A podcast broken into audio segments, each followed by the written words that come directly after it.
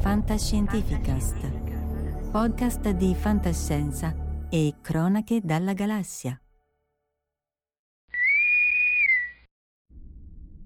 Tutto quello che trovate e ascoltate su Fantascientificast e sul podcast del network è offerto gratuitamente a tutti, con alcune semplici limitazioni. Nonostante ciò, realizzare un podcast ha dei costi.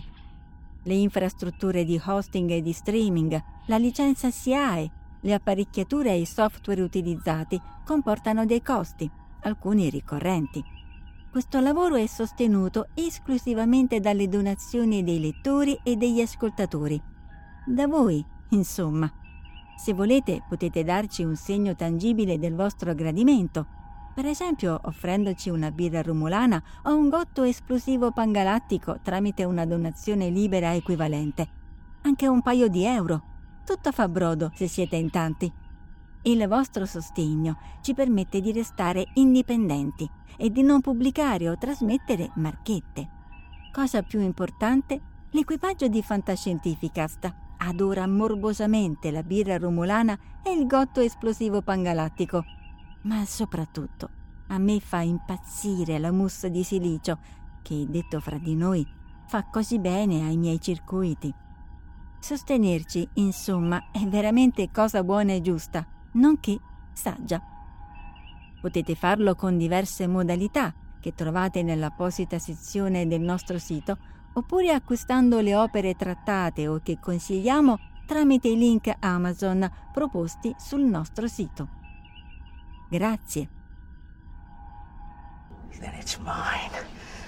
All mine. What you are about to hear is the most beautiful sound in the galaxy.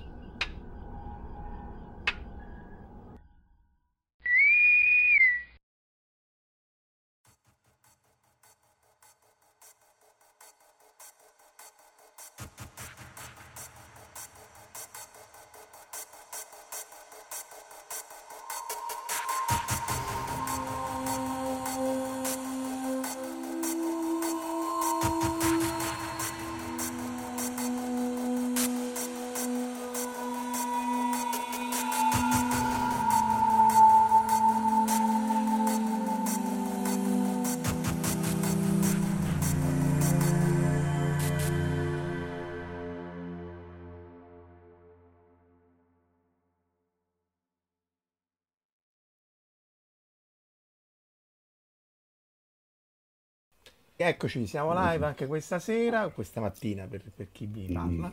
Salutiamo innanzitutto chi, chi, chi, ci ascolta live, Alessandro, Giacco Lanter, Michele Sessa, Verusca, Gianluigi Gatti, Fabrizio Sebastiani, Marco Gasolino, Valentina Penza e Corrado P. Eh, e ovviamente salutiamo poi chi ci ascolta offline o sul canale YouTube, vediamo un po' se ci stanno, like, share e subscribe, o su da Telegram oppure dal, dal, podcast che poi Omar riprende in audio, tutti questi qui via via li mette, li mette su nel podcast. Ma soprattutto ah, finiamo di salutare eh, Corrado P, mi sa che l'avevamo fatto, Giugiu Giarlo, Emilio Le Salvo, Simone Leddi, Tiera Erde, ma appunto soprattutto andiamo a salutare non tanto Omar quanto Matteo, Matteo Panza, controllore del traffico aereo, anche lui grandissimo appassionato di fantascienza, infatti ci siamo conosciuti alla DICO anni fa, ma ho scoperto appunto che fa questo lavoro fichissimo eh, a cena con Gauron, con il Klingon. De, de, de... Ciao Davide, grazie Matteo, grazie Omar. Vabbè, grazie vabbè. a voi.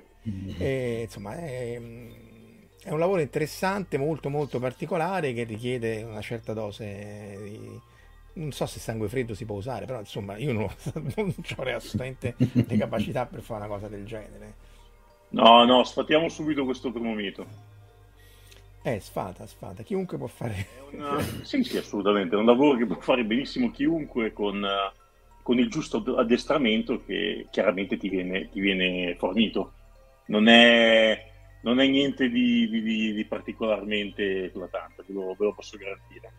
Come dicevamo proprio a cena, eh, per nutrire il mio ego mi piacerebbe pensare che sia un lavoro che solo poche persone possono fare, ma no, mi garantisco che vi faccio conoscere qualche collega se, volete, se volete così vi... No, è, come, è, come, i medici che trovi su Facebook esatto. possono, dice, tipo, poi, se questo controlla il traffico della centrale non lo so eh, ciao Emilio eh, è arrivato quasi in orario da un extinction level event Bene. oddio che è successo? Eh, tra l'altro appunto qui c'è la compagine della, della, della, della Dipcon insomma del, del, del, ah anche, anche Cassie il tono calmissimo durante le emergenze. È vero che dovete avere sempre un tono calmo durante le emergenze? Matteo, ti chiedono da, dalla regia il tono che, che, hai durante le emergenze. È vero? Allora, eh, direi che tu... non, è, non, è, detto che si riesca sempre a averlo, eh. Ah, ah, ah, ah, ecco, perché poi parleremo anche un po' della gestione delle emergenze, perché poi come tutte le cose, non solo in aeronautica, ovviamente c'è l'incidente ce l'hai quando è la convoluzione di 50 probabilità di cui poi la cinquantesima ti fa fare il power track. Quindi 49 eh, cose si, si, risolvono. Airplane, sì, non parleremo tanto dei, dei, dei, dei, film catastrofici di aerei perché ce ne sono una marea ma è differente. Infatti ci concentreremo appunto sui film catastrofici o no di controllo del traffico aereo che sono pochi però ce ne sono due o tre che abbiamo pescato però io partirei dalle slide di Matteo appunto il controllo moderno e futuro del traffico aereo, perché comunque ovviamente si è evoluto tantissimo, immagino, nel corso degli ultimi anni, ma degli ultimi decenni, grazie al, grazie al cielo. sì, so- sì, soprattutto negli ultimi dieci anni, l'ho messa alla fine della presentazione, ci sono state una serie di, di innovazioni tecniche abbastanza rilevanti nella, nel nostro lavoro e, e altre che mh, dovrebbero arrivare nel futuro. Ecco. Dice Emilio che ha scelto il giorno sbagliato per smettere di fare cose. Eh, eh, questo è Nielsen, ma, ma, ma, si applica anche a Emilio, credo probabilmente. allora, vai, cominciamo con le slide e vediamo un po' come ci racconti appunto come, come si fa a spingere e a, spostare gli aerei. Allora, io inizio subito con uh, la, le robe noiose, cioè la, la, normativa, perché è giusto sapere di cosa stiamo parlando. E questa è proprio la definizione da manuale, no? No, così ho avuto anche l'occasione di ripassarla, questa era tipo vent'anni che non aprivo il manuale del controllo, le basi del controllo. Eh, il controllo del traffico aereo è quell'insieme di regole e organismi che contribuiscono a mantenere sicuro, spedito e ordinato il flusso di traffico di aeromobili, sia al suolo che in volo, attraverso l'applicazione di opportune procedure e l'utilizzo di sistemi di comunicazione e, se disponibili, di sistemi radar di sorveglianza. In Italia ormai già, se radar... disponibile. no, allora, se disponibili in Italia eh, ormai è disponibile praticamente dovunque, salvo mh, aeroporti davvero minori, non me ne vogliano. Nel nostro, nella nostra area di servizio l'unico, ehm, l'unico ente non radarizzato è Parma. Mi spiace Par- per Parma. Uh, Parma, Parma. Ah. L'avvicinamento di Parma è procedurale. Il cioè, Tadia? Usano... Esatto. da caso. L'avvicinamento di Parma è procedurale, quindi non usano il, il, sistema radar, ma usano dei punti che la, l'autorità aeronautica ha stabilito che sono separati. Quindi chiedono al pilota eh, dove si trova, a che quota si trova, a seconda della risposta possono autorizzare un secondo aereo a scendere a un'altra quota o ad attendere in un altro punto che sul, geograficamente sono separati. Mm. Poi per esperienza diretta vi posso dire che in realtà due aerei a Parma contemporaneamente non li ho mai visti in 15 anni di carriera. cui c'è il radar probabilmente. Esatto, essenzialmente. Però vabbè, diciamo, questa è la, è la, la filippica d'ordinanza. Gli obiettivi, obiettivi del controllo del traffico aereo. Uno, prevenire le collisioni tra aeromobili, eh, insomma. E, fino a qua volo... direi che siamo tutti d'accordo. Vorrei far notare sia in volo che a terra. Sì, e tra l'altro tra, l'ultima settimana si sono scontrati a terra tipo 4-5 aerei in tutto il pianeta, cioè c'è stato un picco di... di... Aspetta, però c'è una, c'è una curiosità, dipende, dipende, uh, dipende dove perché a terra, perché sui piazzali c'entriamo noi, eh? lì sono le società di gestione. Ah, cioè la, voi, voi, vi fermate alla pista, è come quando sul raccordo... No, noi ci fermiamo alle vie, alle vie di rollaggio. Ah. Quindi il pre-pista. Esatto, i parcheggi non sono, cioè noi gli diciamo qual è il parcheggio che ci viene dato dalla società di gestione, Mm. Il- gli diciamo la strada che dovrà fare, ma Mm. una volta che lui lascia la via di rullaggio viene cambiata una frequenza che è la frequenza della gestione aeroportuale a Milano e la Ah, SEA. ah, ah. Ah, ah, ah. E quindi è un altro, un altro, un altro ente, insomma, un'altra sala che gestisce. Diciamo che quelli che materialmente parcheggiano l'aereo non siamo noi. Ecco, qui già, già però che Tenerife, già cominciamo con Eh, Tenerife. beh, che- eh, Tenerife, Mm. raga, eh, eh, Tenerife, Tenerife, se volete ne parliamo a parte perché la Sì. discussione è lunga. eh. te- anche perché fu, fu più colpa dei piloti lì. Comunque Tenerife, Eh, per sì. chi non lo sa, è uno, forse l'incidente che Eh, aero, il aero- grave più- incidente più- aeronautico. sì. 600 e passa morti, no, 2747. Sì, magari poi in, in finale, eh, prima facciamo la parte pizzosa, mi spiace per voi, però bisogna essere canonici. E in finale facciamo anche gli incidenti principali, insomma. che- E va bene, quindi prevenire collisioni, flusso ordinato. Mentre speditore del flusso traffico, fornire consigli e informazioni utili per una sicura ed efficiente condotta dei voli. Questo è letteralmente il servizio informazioni volo, cioè Mm. Eh, nubi di cenere vulcanica. Ah, eh, là, segnalare, sì, ci devi raccontare eh, di quando c'è stato il vulcano, pure lì è stato un periodo divertentissimo. E, mh, il sistema di ILS, l'Instrumental Landing System di Verona non è disponibile oggi perché è manutenzione. C'è un'area di maltempo, un aereo precedente sulla sua stessa rotta ha segnalato della turbolenza alla sua quota. Tutte queste cose che comunque aiutano i piloti nella gestione del volo. E beh, l'ultima, la quinta, vabbè, è quella che si spera sempre non accada, notificare gli appropriati enti notizie e informazioni riguardanti aeromobili che necessitano del servizio di ricerca e soccorso Ah, ah. e assistere tali enti come richiesto. Cioè, dopo il botto dice, io l'ultima volta che l'ho visto stava qua. Esatto, essenzialmente sì, oppure diciamo questo più per gli aerei da turismo, sai, Ah, magari viene, sì, sì. Sì, magari qualcuno segnala, fa guarda che io ho visto un, uh, un cesnino che stava andando giù a mm, 5 miglia alle mie ore 3, cose di questo genere. Cioè, Emilio continua a listare eh, Sì, Sì, sì, co- cose allegre. Eh sì, Sì, sì, no, ma... eh, almeno che si fa qualcosa di impatto. Cioè, non un aereo che tra l'altro finivano i bagagli, che tutto sommato è già Bello, più- questo, questo mi piace. è già più easy going. Veniamo Allora. all'ENAV. Di- Chi può fornire, scusate, i servizi di controllo del traffico aereo in Italia? Non si scappa. O l'ENAV o i militari. Tutti gli altri che trovate sui vari eh, aeroportini, Bresso, eh, non lo so, eh, Voghera, Cremona, io cito questi che sono quelli che più conosco, Casale Monferrato, Acqui Terme, eh, in gergo noi li chiamiamo bighe, sono dei professionisti, non, sono, non, non sono dei professionisti, sono delle persone che ci mettono impegno, passione, ma quello che dicono non, nessuno è tenuto a rispettarlo, non sono, non sono autorizzazioni, sono delle semplici informazioni. Mm. Consigli, diciamo. Consigli, esatto. Sì, sì, sì, sì. Ah, ah, ah. Eh, Gli scusa, unici che sono autorizz- autorizzati a dare autorizzazioni del traffico aereo sono l'ENAV e l'Aeronautica Militare. Mm. Ok. Basta. ma Dimmi, eh, scusa, no, Matteo, è vero che fino a non poi tantissimi, eh, ta- qualche decennio fa, il, il- il tuo lavoro lo facevano i, i militari? Sì. Cioè non Sì, esisteva sì, il era- controllore era civile? No, no, era, era appannaggio del, um, era appannaggio esclusivo della, um, dell'aeronautica militare.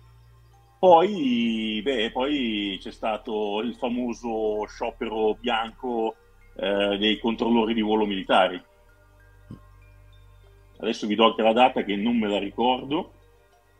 Comunque era una cosa che era, mi ricordo che era successa anche eh, negli Stati Uniti durante l'amministrazione Reagan Mm. ci fu una- un problema mh, eh, simile in cui praticamente, praticamente il- io ovviamente all'epoca ero, un bambino, quindi vi, vi racconto quello che mi è stato detto da colleghi eh, più anziani.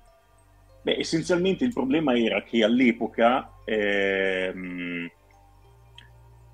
i controllori di volo militari, oltre a svolgere il loro, il loro lavoro, devono svolgere anche tutti i servizi che spettano ai militari.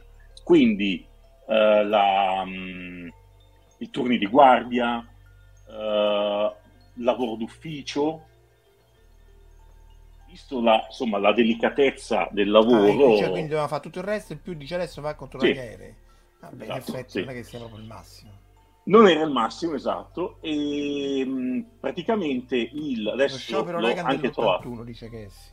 81. Esatto, esatto, lo sciopero del 81. Da noi invece avvenne il 19 ottobre del 79 con eh, il ministro dei trasporti Preti, Luigi Preti, e mh, praticamente ci fu una giornata in cui tutti i controllori di volo militare, a parte delle pochissime eccezioni, eh, non eh, entrarono in sciopero.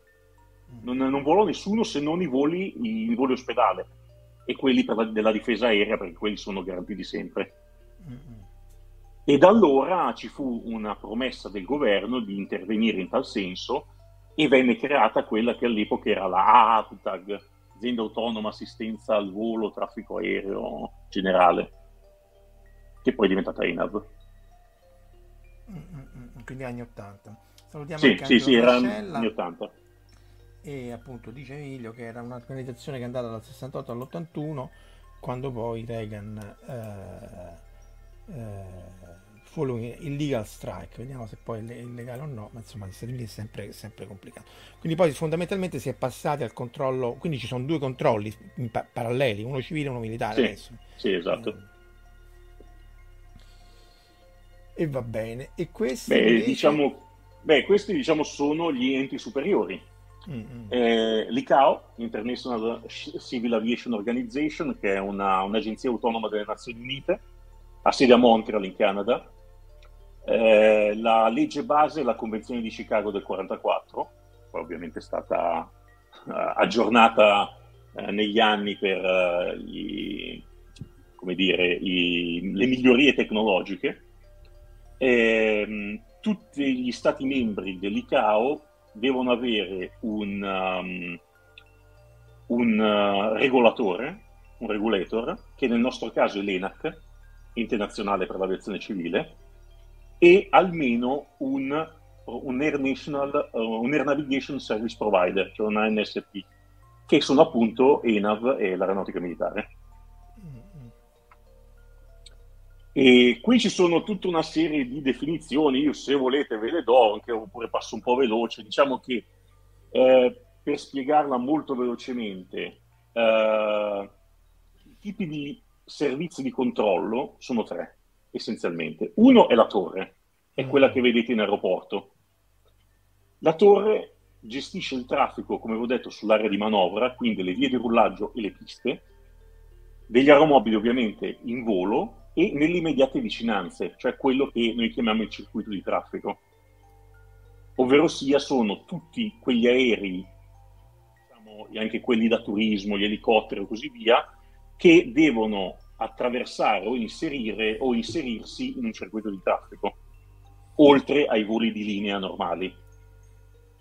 Quindi tutto questo, diciamo, parliamo di 1500-2000 kg di quota e 3-4 miglia di raggio dall'aeroporto. Quindi proprio è, una, è un parallelepipedo che viene posto Mm, mm, sopra la- l'aeroporto a protezione del traffico d'aerodromo e dei decolli e degli atterraggi. Sì, lì non puoi fare Sopra. voladroni, non puoi fare niente. No, no, devi- assolutamente, eh, sì, no. niente, sì. Raccontava Verdone stesso che quando capita. gira... Eh? eh? capita che le torri avvedano che ci sono dei droni che operano troppo vicino e sospendono le attività. Quindi anche gli aerei che non sono ancora atterrati vanno fermati, Mm, mm, non mm, possono scendere sotto una determinata quota finché il drone non si è allontanato. Ma perché già, Sopra- già, già l'uccello nel motore fa i danni, figuriamoci un Ah, drone. sì, ha voglia, certo. Eh. E sopra al, um, al- al servizio di controllo dell'aerodromo c'è il controllo ad avvicinamento o, o, mm, controllo di terminale, che praticamente è quello che prende gli aerei dal sistema roviario e li porta a stabilizzarsi sul sentiero di avvicinamento. Mm, mm. E questo per gli arrivi. Per i decolli li prende da, praticamente da pochi secondi dopo il decollo, li porta a inserirsi nel sistema aeroviario. Mm-hmm. Quindi praticamente gestisce il volo in fase di decollo e di uh, avvicinamento finale. Una specie di rampa per andare sull'autostrada. Della, della, sì, della... sì, esatto. Però considerate che uh, gli avvicinamenti in Italia li stanno dismettendo e stanno venendo accorpati nei, agli ACC, che è l'ente ancora superiore. E, Ah, una cosa, si parla di terminale quando ci sono più, avvic- più aeroporti um, vicini. Da noi c'è uh, Milano Linate, Milano Malpensa e Bergamo del Serio. Mm. Tu in quel caso, oltre a prestare attenzione ai, ai voli in partenza e in decollo da Linate, devi anche prestare attenzione all'interagenza che questi voli hanno con i voli di, di Bergamo e di Malpensa. Mm-hmm. Perché Bergamo, Malpensa e Linate sono a un, a un, da un punto di vista aeronautico a un tiro di sputo di distanza. Sì, persino Malpensa, pensa un po'. Persino Malpensa. Ah, e vi dirò di più, persino Lugano. Ah, ah. In, effetti, in effetti è vero. E l'ultimo centro, che è quello, è l'ente superiore, è il servizio di controllo d'aria, l'ACC che è quello che fa tutta la navigazione d'aria.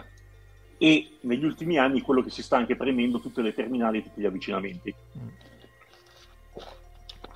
In Italia di questi ACC ne abbiamo quattro. Uno dove lavoro io che è a Milano, uh, situato proprio all'interno dell'aeroporto di Linate, eh, uno a Padova, l'unico fuori da un aeroporto, che è precisamente ad Abano Terme, a una ventina di chilometri da Padova, a Roma a Ciampino, anche questo ubicato in aeroporto, e Brindisi all'aeroporto di Brindisi Casale, e 45 torri. Queste sono quelle, tutte quelle gestite da ENAV, ovviamente civili. E qui purtroppo vado un attimo, anche qui vado un attimo veloce, ma di questo ne devo parlare per, per capire, farvi capire bene come, come funziona la, l'organizzazione. Eh, tutti i voli si distinguono in due grosse categorie. O volano con le regole del volo strumentale o volano con le regole del volo a vista. Mm-hmm. Tutti gli aerei di linea volano con le regole del volo strumentale. Questo vuol dire che, vi dico proprio la, la definizione da manuale, regole di volo comprendenti una serie di procedure e regolamenti ideati per consentire il volo degli aeromobili anche in condizioni nelle quali i piloti non siano in grado di vedere e evitare gli ostacoli, il terreno e gli altri aeromobili. Come vi ho detto, il traffico commerciale opera esclusivamente in regime di IFR. Il volo IFR viene condotto dal pilota grazie agli strumenti di bordo e seguendo un sistema di navigazione. Questo a prescindere da com'è il meteo, cioè anche se c'è eh, un sole che spacca dei piedi una visibilità della Madonna, il volo di linea deve partire come un volo IFR, quindi, mm. perché ovviamente è più sicuro. I VFR invece, VFR, le regole del volo a vista, quelli che volano seguendo le regole del volo a vista, sono essenzialmente i, gli aerei da turismo e i militari, perché vabbè, i militari hanno delle procedure loro per cui devono sempre avere, mantenere un contatto visivo col suolo, col gregario, quindi per, per loro l'IFR ha poco senso. E, um, il VFR è insieme delle norme e procedure che un pilota deve attenersi per condurre in sicurezza un volo, utilizzando principalmente la propria vista, ovvero senza la necessità di una radioassistenza per la navigazione, che viene condotta basandosi sull'osservazione del terreno. La navigazione a vista permette al pilota di volare separandosi da altri aeromobili, dal terreno e dagli ostacoli e di ter- determinare posizione e assetto dell'aeromobile utilizzando riferimenti visivi esterni, essere, eh, scusi, per essere possibile sono fissati dei limiti minimi e massimi di quota, velocità, visibilità e distanza dalle nubi dal suolo che devono essere rispettati dal pilota. E beh, questo più o meno è quello che avevo detto prima, sono i tipi, lo spazio aereo, vabbè, sono i tipi di spazio aereo, come ho detto, l'ATZ che vedete in fondo è quello appunto che va a protezione delle torri. Mm-hmm. Il servizio di torre viene svolto negli ATZ Sopra, vedete, c'è il CTR, che sarebbe la control zone, zona di controllo, o la TMA, che sarebbe la terminale, e quella dove viene svolto il servizio di avvicinamento o il servizio di terminale. Sopra ancora ci sono le aerovie all'interno della CTA, che è la, l'area di controllo. Una specie di scatole sempre più grandi. In Sì, esattamente, esatto. Eh, perché ovviamente via via che ti avvicini devi stare sempre più attento perché comunque fanno tutto a convergere a un aeroporto. Quindi, Esatto. Eh. Questa, ecco, questa è, è quella che mh, mi interessava farvi vedere per cui ho fatto la specificazione di IFR e VFR. Allora, a seconda dello- della classificazione eh, dello spazio aereo e delle regole del volo, ci sono tutta una serie di norme a cui bisogna attenersi. Quindi vedete, l'IFR, questi sono gli spazi aerei classificati da A, Alfa, fino a Golf. Questi Alfa, Bravo, Charlie, Delta, Eco sono spazi aerei controllati. Il Fox e Golf sono spazi aerei non controllati. Nello spazio di classe Alfa, per esempio, il VFR non può entrare, non è ammesso. Mentre certe invece regioni, se, se- se navighi a vista, Sì. non puoi andarci essenzialmente. non perché andare, esatto. Tempi Per di reazione e esempio- distanze non te lo permetterebbero di. di Esatto, reagire. per esempio in Italia sopra livello di volo 195, cioè sopra i 19.500 piedi, non si può volare in VFR, Mm, può volare solo IFR. A meno che non sei militare, che ripeto, i militari hanno delle- del regolamento a parte. Quindi praticamente noi su, guardando questa tabella vediamo quali sono le separazioni che bisogna fare. Per esempio, spazio di classe Charlie bisogna separare tutto, gli FR dagli, dagli, dagli FR, gli FR dai VFR, ma non per esempio i VFR dai VFR, perché i VFR dai VFR non vanno mai separati. Perché? Perché il pilota si deve separare da solo, abbiamo detto prima. Perché deve essere lui che deve sapere la relazione con gli altri aerei, Esatto, altrimenti non. Esatto. Per esempio, eh, dove, dice, eh, dove c'è la cuffietta radio, dice contatto radio vuol dire che è obbligatorio. Negli spazi aerei controllati il contatto radio è sempre obbligatorio per forza. Negli spazi aerei non controllati, se vedete, no, non c'è, perché quelli colorati di azzurrino non è obbligatorio il contatto radio. C'è l'obbligatorietà di, man- di avere il trasponder acceso, quello sì. Mm, mm, mm. E E- clearance e- sarebbe il contatto. il- cioè- Clearance sarebbe per entrare hai bisogno di una specifica autorizzazione da parte dei controllori di volo. Negli spazi aerei controllati, come vedete, da Alfa e Eco, sì, c'è bisogno sempre, in Fox e Golf no, perché sono spazi aerei non controllati, quindi lì si può fare bene o male quello che si vuole. Mm, mm, mm. Ci sono sempre, per esempio, ci sono, non, non voglio annoiarvi troppo, ma per esempio ci sono delle, delle zone che si chiamano zone proibite, dove lì non si può entrare. Sono, di solito sono messe a difesa di eh, installazioni particolari, eh, tipo la residenza del Presidente della Repubblica, Mm, le ex eh, centrali nucleari italiane, l'arsenale di La anche, anche Spezia. sopra Roma, una cioè sopra una certa altezza, sopra le città, cioè sotto una certa altezza non puoi Sotto andare. una su certa altezza non puoi andare a meno che non Mm. sei un volo di, un volo di EMS, cioè i voli ospedale, Mm. gli elicotteri insomma del, eh, dei, voli, del- del- dei voli ospedale o un volo delle forze armate o, della, mm, o delle forze militari dello Stato, polizia, corpo forestale, beh, il corpo forestale ormai non esiste più, eh, vigili del fuoco, finanza. Mm, mm, mm. Frecce Eh, di colori che vanno. Matteo, poi ci sono anche certe volte certe zone che diciamo di, eh, chiamiamole no-fly zone eh, te- temporanee. Mi ricordo ai Temporanee, tempi, sì. ai tempi quando c'era stato il G8 a Genova, vero? Che avevano Sì, sì, sì, inibito... sì, certo. E Sì, quelli sì, lì sì, cosa- sì. vengono decisi di volta in volta in caso di eventi, Quelle, suppongo. quelle in caso di eventi, di eventi straordinari viene messo eh, un NOTAM, che praticamente sarebbe il, il bollettino dei naviganti, diciamo, Mhm. eh, che mh, istituisce una, una temporary segregated area, quindi una zona che da un certo periodo a un certo periodo è soggetta a un- delle regole particolari e quindi il traffico aereo generale non può volare, eh, possono entrare solo chi ha avuto una- un'autorizzazione da ENAC, eh, generalmente ENAC o dal Ministero della Difesa. Chiede Cassi quando fanno gli air show praticamente, cioè le esibizioni aeree con aeroplani di epoca Sì. o no, eccetera. Queste che, che legislazioni hanno? È responsabilità loro. De- dell'Aeroclub, per esempio. Del, del pilo- è responsabilità tipo- del pilota. ah, no, la responsabilità, come anche per esempio quando si fa il, i lanci uh, col paracadute, lì viene richiesto, ci sono delle zone lanci che sono codificate, ma io lì, a parte non farci passare altri aerei, il resto è responsabilità del pilota gestire la, la zona lancio. Lì è, è padrone il pilota. Io ti garantisco che in quella zona, da ground, da suolo a, cer- a livello di volo che tu hai richiesto, io non ti faccio passare dentro nessuno. Mm, mm, perché Poi quello che no- succede lì dentro è sì, non bello bello. mhm. È uguale, è uguale anche quando ci sono gli air show. Quando ci sono gli air show vengono delimitate una, di solito una zona mh, vicina all'aeroporto, o comunque, non so, anche tipo alcune volte c'è sul Lago Maggiore, fanno anche delle, delle esibizioni con, sulle con le frecce tricolori.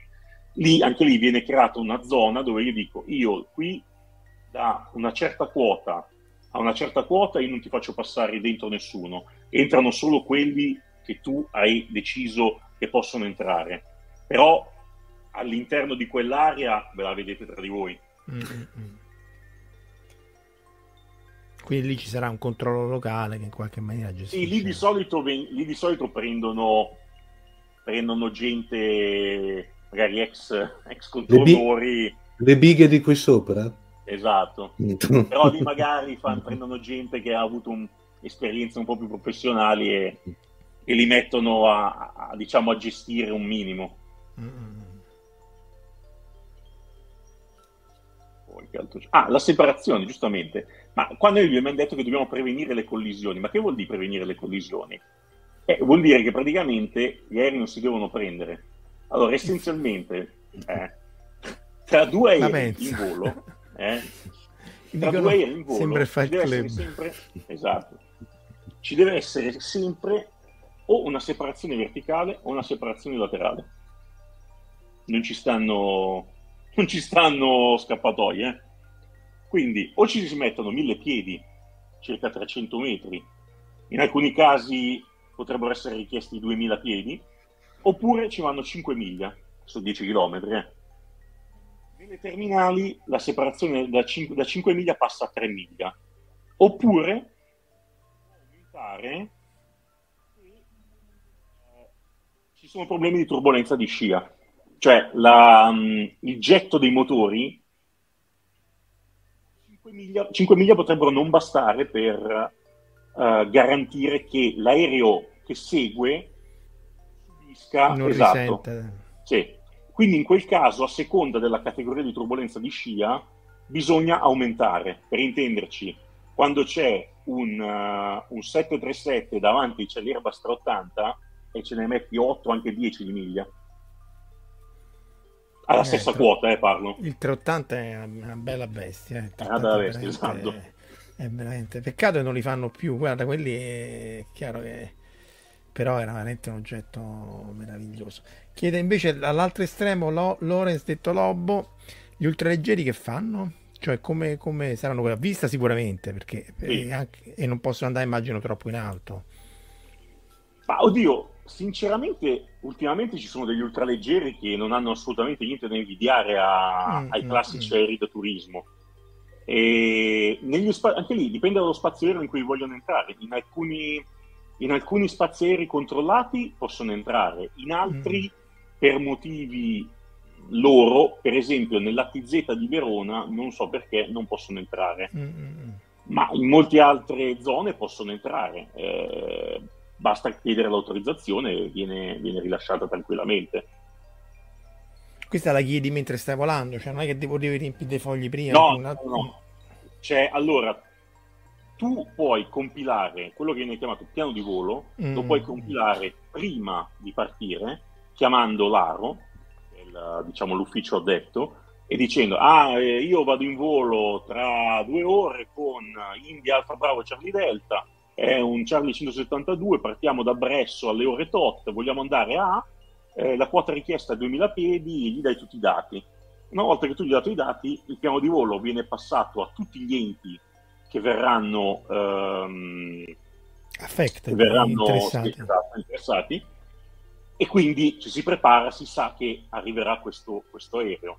Oppure lo puoi chiedere direttamente una volta che sei in volo. Tu decolli, basta che tu decolli al di fuori di uno spazio aereo controllato e dici voglio andare a, a Genova, tu prima di entrare nella CTR, quel famoso spazio aereo a protezione eh, della, delle rotte di decollo e atterraggio, chiedi il permesso e dici buongiorno, scusi, io sono a 7 miglia da, dal Passo dei Giovi, volevo fare una, un basso passaggio a Genova, si può? E allora in quel caso viene aperto quello che noi chiamiamo piano di volo ridotto o abbreviato.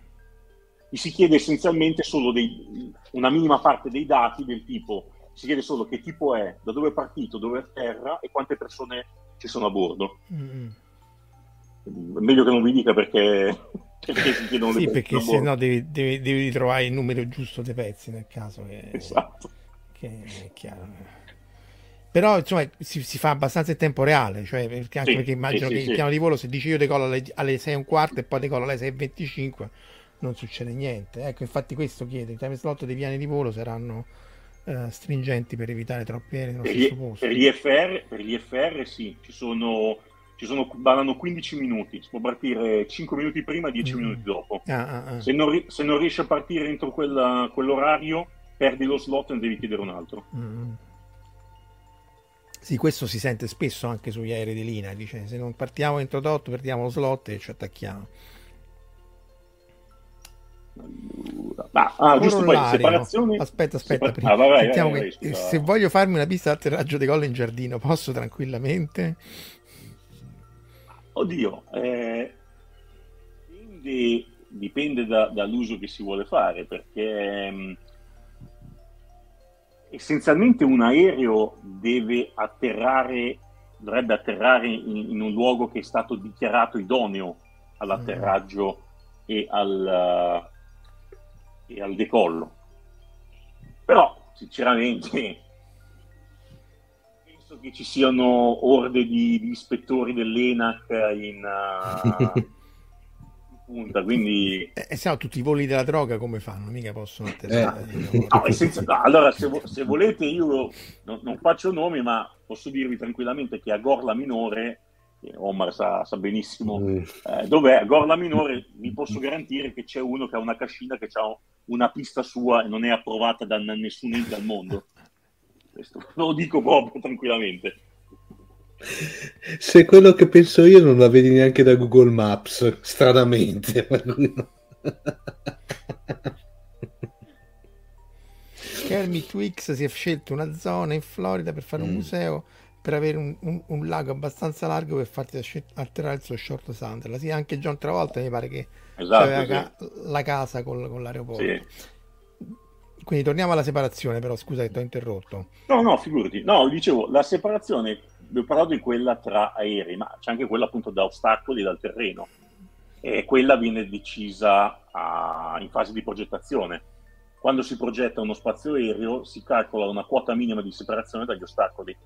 E qua i sacri testi ci dicono tale minima viene calcolata tenendo in considerazione gli ostacoli esistenti nella zona, l'orografia del terreno, la configurazione degli spazi aerei adiacenti e le caratteristiche tecniche del sistema radar. Vabbè, questo ormai questa era la definizione che si usava un tempo, ormai caratteristiche tecniche del sistema radar. Questa, non so se si vede bene, mini, sono le minime che si usano nella, nella nostra area di servizio a Milano. Che sono le minime, cioè le distanze minime. Ma come No, questa è la, è la quota, è la quota minima eh, da cui si opera. Sono che sono? Mi... No, non possono essere miglia, piedi. Piedi, piedi, piedi. 90 piedi, quindi sono 30, Nova- 30 nove- no, nove- 9.000, 9.000, eh, Ah, quello sarebbe nove- livelli- ah. livello, di, livello di volo 90. 9.000 piedi, però vabbè, vedi, più ci si avvicina alla pianura padana si scende, 2.000, 3.000. Dunque, aspetta, perché è interessante, perché 130 sarebbe 13.000 piedi, quindi 150. Esatto. Però 2005 non sarà 2500 piedi, però. 500 piedi, sì. Eh, perché se sono, quindi se sono, puoi stare più in basso.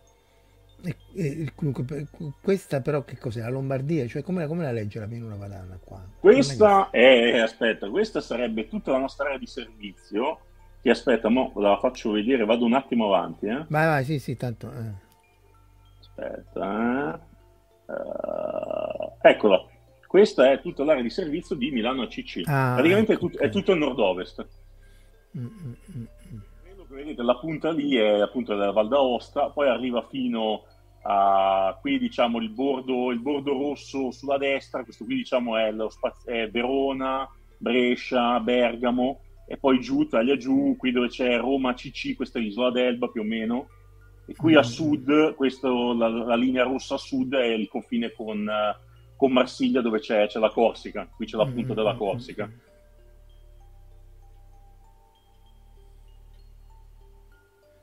Parlano anche di idrovolanti qua, cioè gli idrovolanti come, come cioè possono sì. atterrare con là come gli pare, nei limiti del...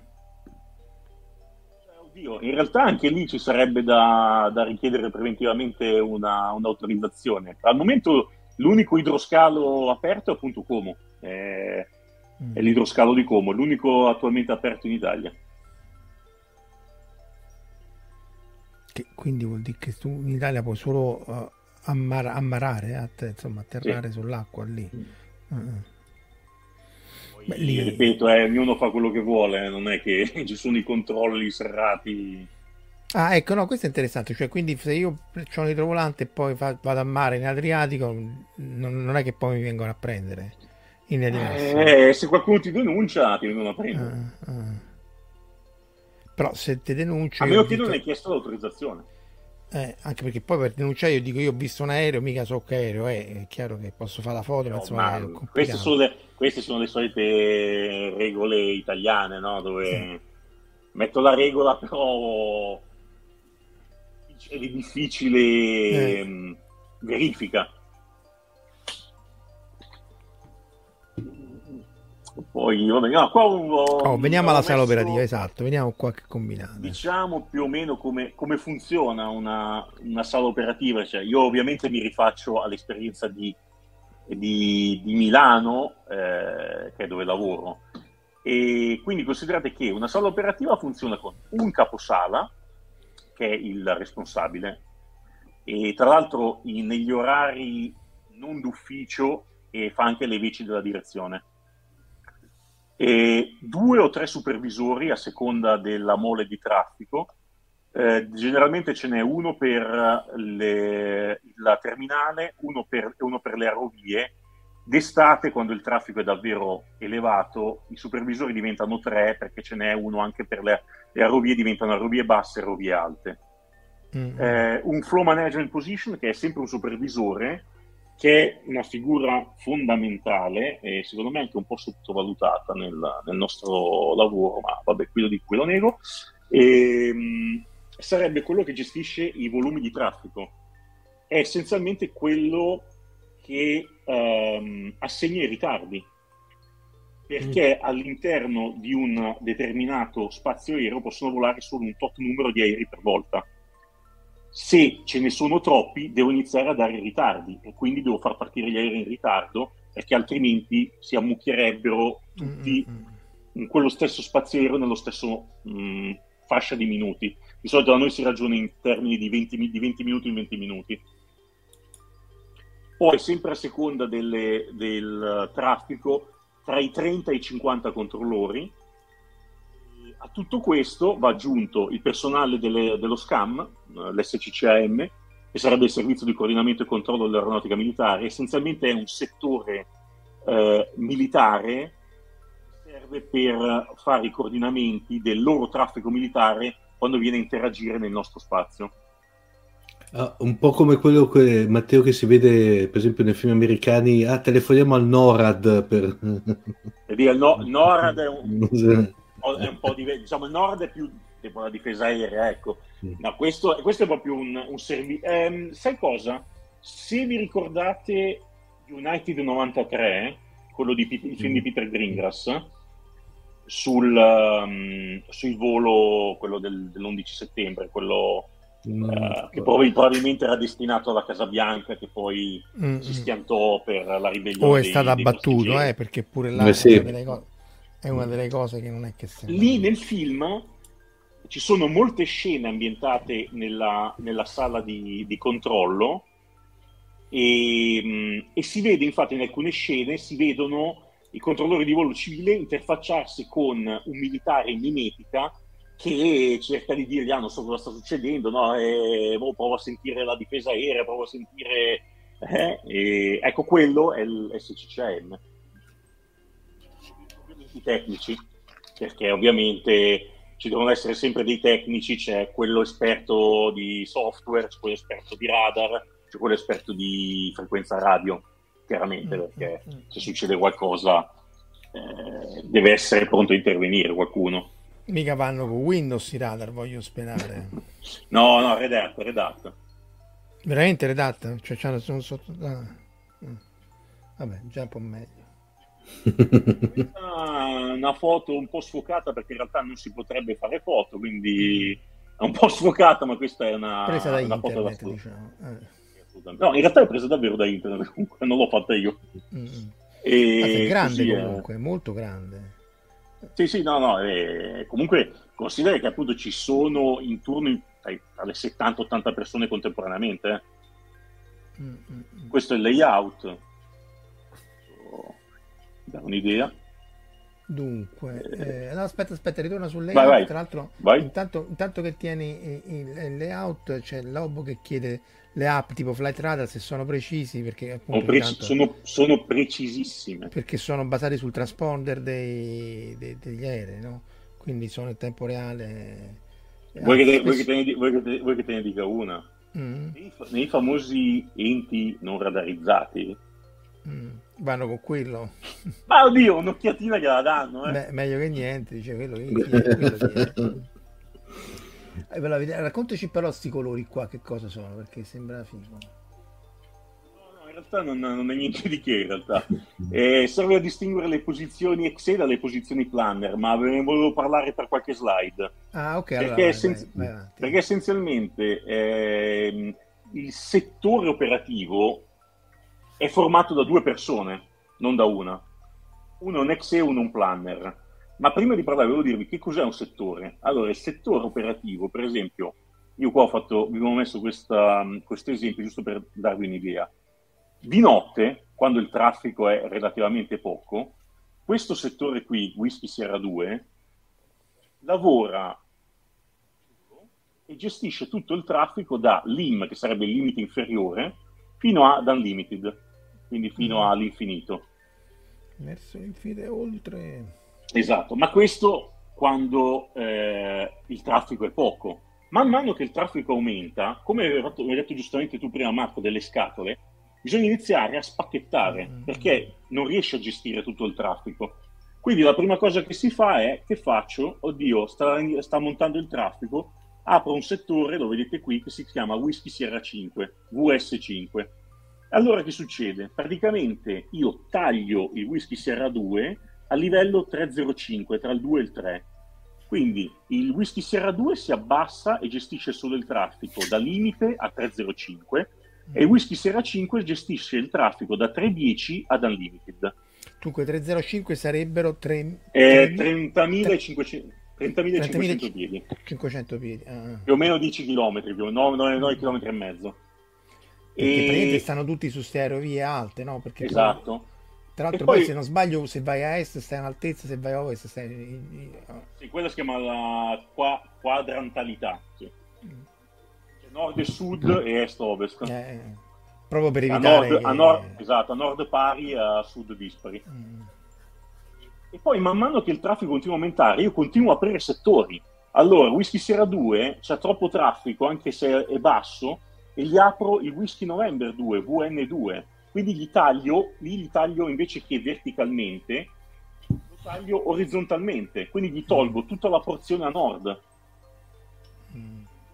Da un solo settore, man mano che il traffico aumenta, si arrivano ad aprirne, beh, contateli qua, 1, 2, 3, 4, 5, 6, 7 settori. Mm. Ed è lo stesso spazio aereo, solo che di notte ci lavorano due persone, alle 11 del mattino ce ne lavorano 14. Però devi saperlo prima, ovviamente, vabbè, lo sai perché Eh, sì, alle sì, 11. sì, sì. Quindi, allora, qui chiedono, a parte salutiamo Cuni, due cose. Perché i piedi non i metri? Vabbè, questo immagino che sia... Eh, questo è stabilito dall'ICAO perché, perché gli americani hanno vinto la guerra, c'è chi dice. O hanno inventato l'aereo, che tutto sommato gli Ah. Poi sì, che, che- che i piedi siano una unità di misura... eh, e poi la- i turni, cioè che turni fate, se fate come gli infermieri. Ho una, ho una Eh. slide su, su questo dopo. Andiamo dopo sui turni. Se volete ve la faccio vedere subito, no? come, come preferite. No, no, andiamo, segui- seguiamo il flow e poi Eh. tanto l'importante è che... Eh, niente, vabbè, questo, vabbè, questo è un po', po' tecnico. Volevo darvi giusto un'idea di vediamo quando siamo seduti. Eh, la CVP, quella che è la Controller Working Position, è suddivisa in queste tre parti. In realtà questa parte a destra, ESB, che sarebbe l'Electronic Stick Bay, non è più in uso, quindi Eh, Erano le striscioline, erano le striscioline di Ah. carta dei voli, no? Quelli che si... esatto. Ce n'è anche- ci sono anche in formato elettronico, ma non si usano più neanche quelle ormai. Mm-mm. Praticamente è formato dalla GRP, che è il General Radar, Radar Picture, l'MMA sarebbe il Main Menu Area, che è diciamo una serie di comandi che ti servono per eh, visualizzare delle cose che ti possono tornare utili sul radar. Quindi tu sul radar hai le tracce radar e più a tua ehm, utilità puoi mettere una serie di dati che ti possono aiutare, tipo le minime, tipo le procedure, ehm, le, le zone militari attive, le zone lanci para e così via. Oltre a questo hai uno schermo alla destra è solo di software, serve giusto per inserire dei dati relativi ai piani di volo, quando magari ci sono degli errori e devi correggere al volo una cosa, ti metti lì e, e smanetti un attimo. Sopra c'è un altro schermo LCD da 19 pollici che è quello che noi chiamiamo il fallback. Praticamente è un sistema radar secondario che copia il GRP e serve ehm, in caso di caduta del radar principale, eh, solo in caso di emergenza ovviamente. Sopra c'è un altro schermo LCD da 19 pollici dove ci sono le informazioni meteo, cioè il meteo attu- attuale e previsto degli aeroporti diciamo, Mm-mm. che più ti interessano nel settore in cui sei. E questa, ecco, anche questa ovviamente tutte foto prese da internet perché non si possono scattare foto in sala operativa. È una foto di una, di una GRP. Eh, ecco, questo è quello che ve lo dicevo, è Exe Planner. E, No, aspetta, mm, rimetti la foto del GRP vai. perché faccelo, Vai, vai, faccelo vai. capire perché torna indietro. La vedete? No, No. Ah, io l'ho rimessa, eh. Ah, aspetta, forse ho fatto pasticci. Eccola, ecco così. Eccola qua. Quindi fondamentalmente questi sono tutti, è tipo flight sono tutti gli aerei e, e- e la rotta che stanno seguendo, quindi la rotta prevista. Quelle, allora, quelle sono, quelle sono delle eh, le rotte che vengono caricate eh, in automatico. Poi in realtà vi dirò alla fine della, della- della, della presentazione che in realtà le rotte non vengono manco più seguite, perché ormai c'è il free route. Cioè, rutto libero, no? Eh, esatto. No, bisogna, bisogna economizzare, bisogna economizzare. Quindi niente più rotte spezzate, tutti diretti. Un punto d'ingresso, un punto d'uscita, basta. Ah, cioè non, non, eh, dei segmenti, ma da A a B dritto per dritto. Ah, Ah, per il, per il carburante? Ah, per risparmiare. Non lo fanno tutti, lo fanno solo alcuni paesi. L'Italia è stato uno dei primi a farlo.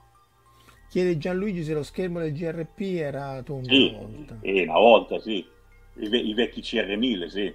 No, adesso sono, sono rettangolari. Mm, mm, mm. Fa impressione perché sono schiacciati in due dimensioni. Sì, anzi, fu su pure pochi aerei, tutto sommato. Era spesso. Eh, questa sta, sta foto l'hanno fatta di notte. eh, cioè. Eh, eh, perché...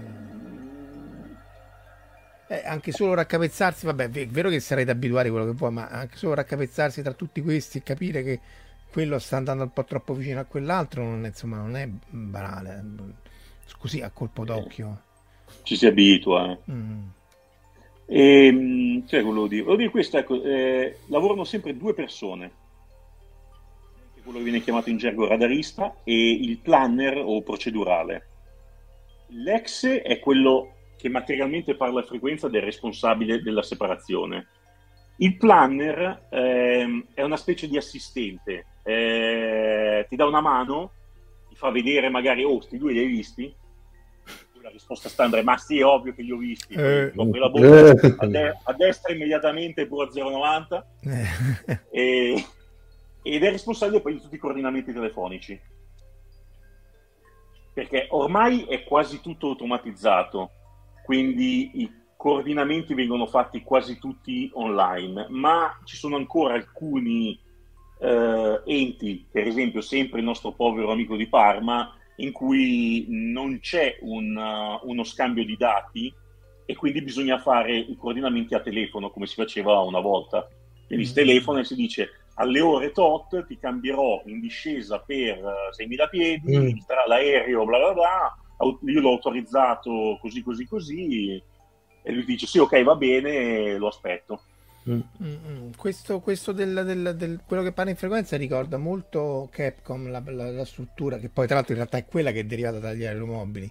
Cioè chi parla con l'astronauta è un astronauta che Sì. sta a terra e tutto il flusso di informazioni fluisce verso di lui, però è uno solo, perché sennò sarebbe un casino senza fine. Qua immagine lo stesso, cioè l'ex è quello che è l'unico preposto a parlare con l'aereo e tutti gli altri gli dicono guarda, digli così che fai cos'hai, e poi lui decide, se no anche lì sarebbe complicato per chi, chi pilota eh, dare retta a più voci. Certo. Ah, questo niente, volevo dirvi come cos'è la, la label, che è come noi vediamo gli aerei.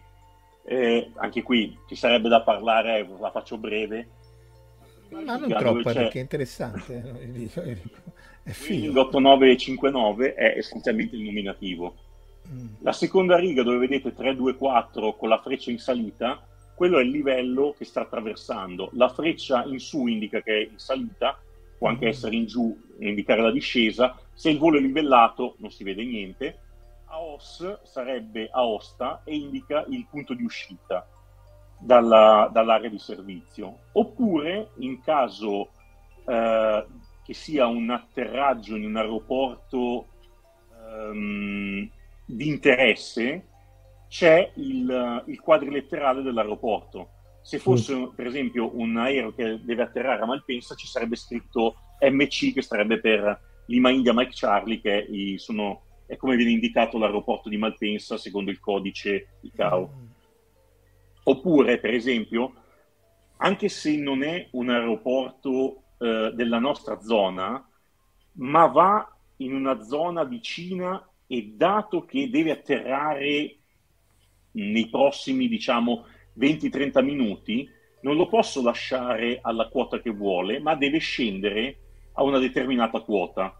Quindi lì magari mi viene scritto eh, che sarebbe per Lima India Romeo Foxtrot, Fiumicino, perché? Perché i Fiumicino, gli aerei che vanno a Fiumicino, da- che provengono dalla nostra area, prima di essere cambiati a Roma, devono scendere, devono essere almeno a livello di volo 330, quindi a 33.000 piedi. Non possono stare più in alto, perché se stanno più in alto sono troppo alti per poter iniziare un avvicinamento a Fiumicino.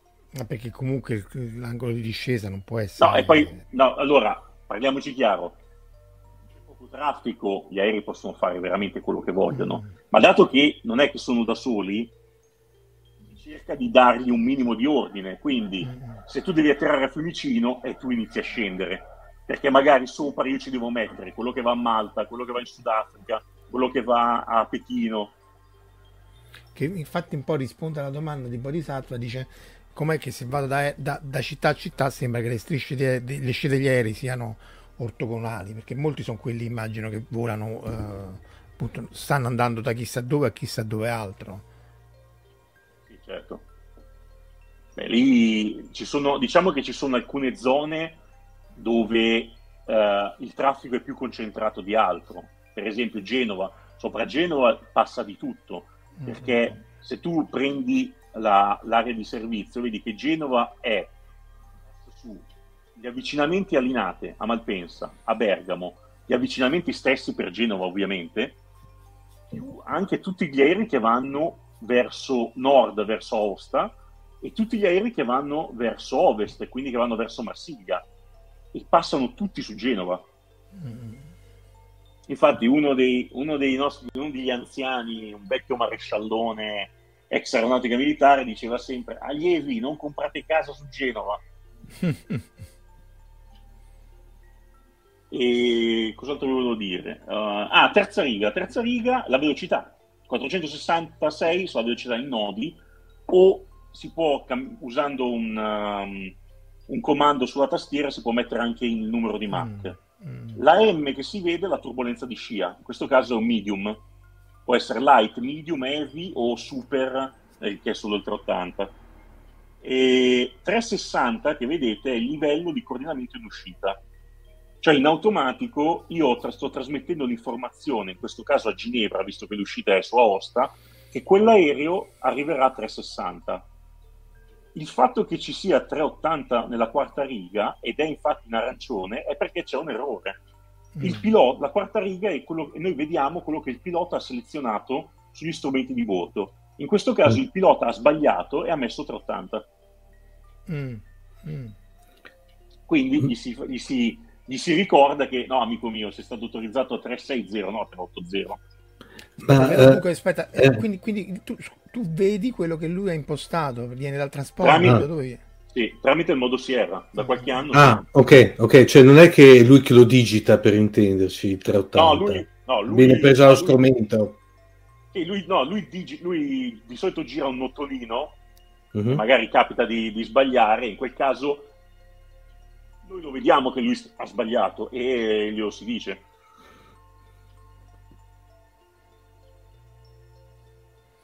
Chiede grazie se avete a che fare in generale con, l'aero, oh, con l'aeroclub Torino oppure appunto gli aeroclub gestiscono le cose in maniera...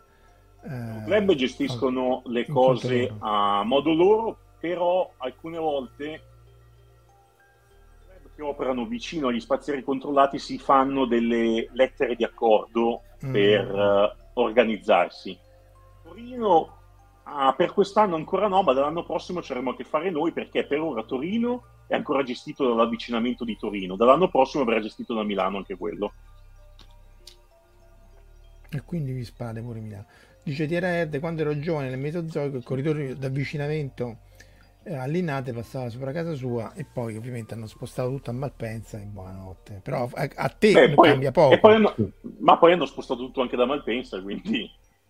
Vabbè, anche perché... No, in realtà, Però, diciamo... in realtà in realtà l'Inate funziona ancora tantissimo per i voli privati. Sono un sacco di, di jet privati che vanno all'Inate. E eh me, chiama i fessi. Se, se ho l'aereo privato, col cavolo a terra malpensa. non... Poi vediamo cos'altro scritto. Uh, questo vabbè, giusto così, nice to know. Uh, per garantire una copertura totale dello spazio di riferimento vengono utilizzate diverse testate radar situate in punti strategici dello spazio di competenza e giusto per farvi, darvi un'idea, Milano ne utilizza 13. Eh, due a Malpensa, eh, una a Lambro, una Peschiera, Lesima, Ravenna, Genova, Torino, Bergamo, Firenze, Poggio Lecceta, Bologna e Verona. Map questo è quello che vi ho detto, l'area di responsabilità. Eh, Milano gestisce il traffico di scorrimento nel nord-ovest, poi gestisce direttamente la terminale di Milano, che comprende gli arrivi e i decolli per gli aeroporti di Linate, Malpensa, Bergamo Rio Serio, Cameri che è militare, e Lugano che è in Svizzera, perché vi do questa notizia, Lugano, la torre di controllo di Lugano è gestita da Swiss Guide, che è la, l'agenzia, l'Air Navigation Service Provider svizzero, ma l'avvicinamento e in generale lo spazio aereo sopra Lugano è italiano.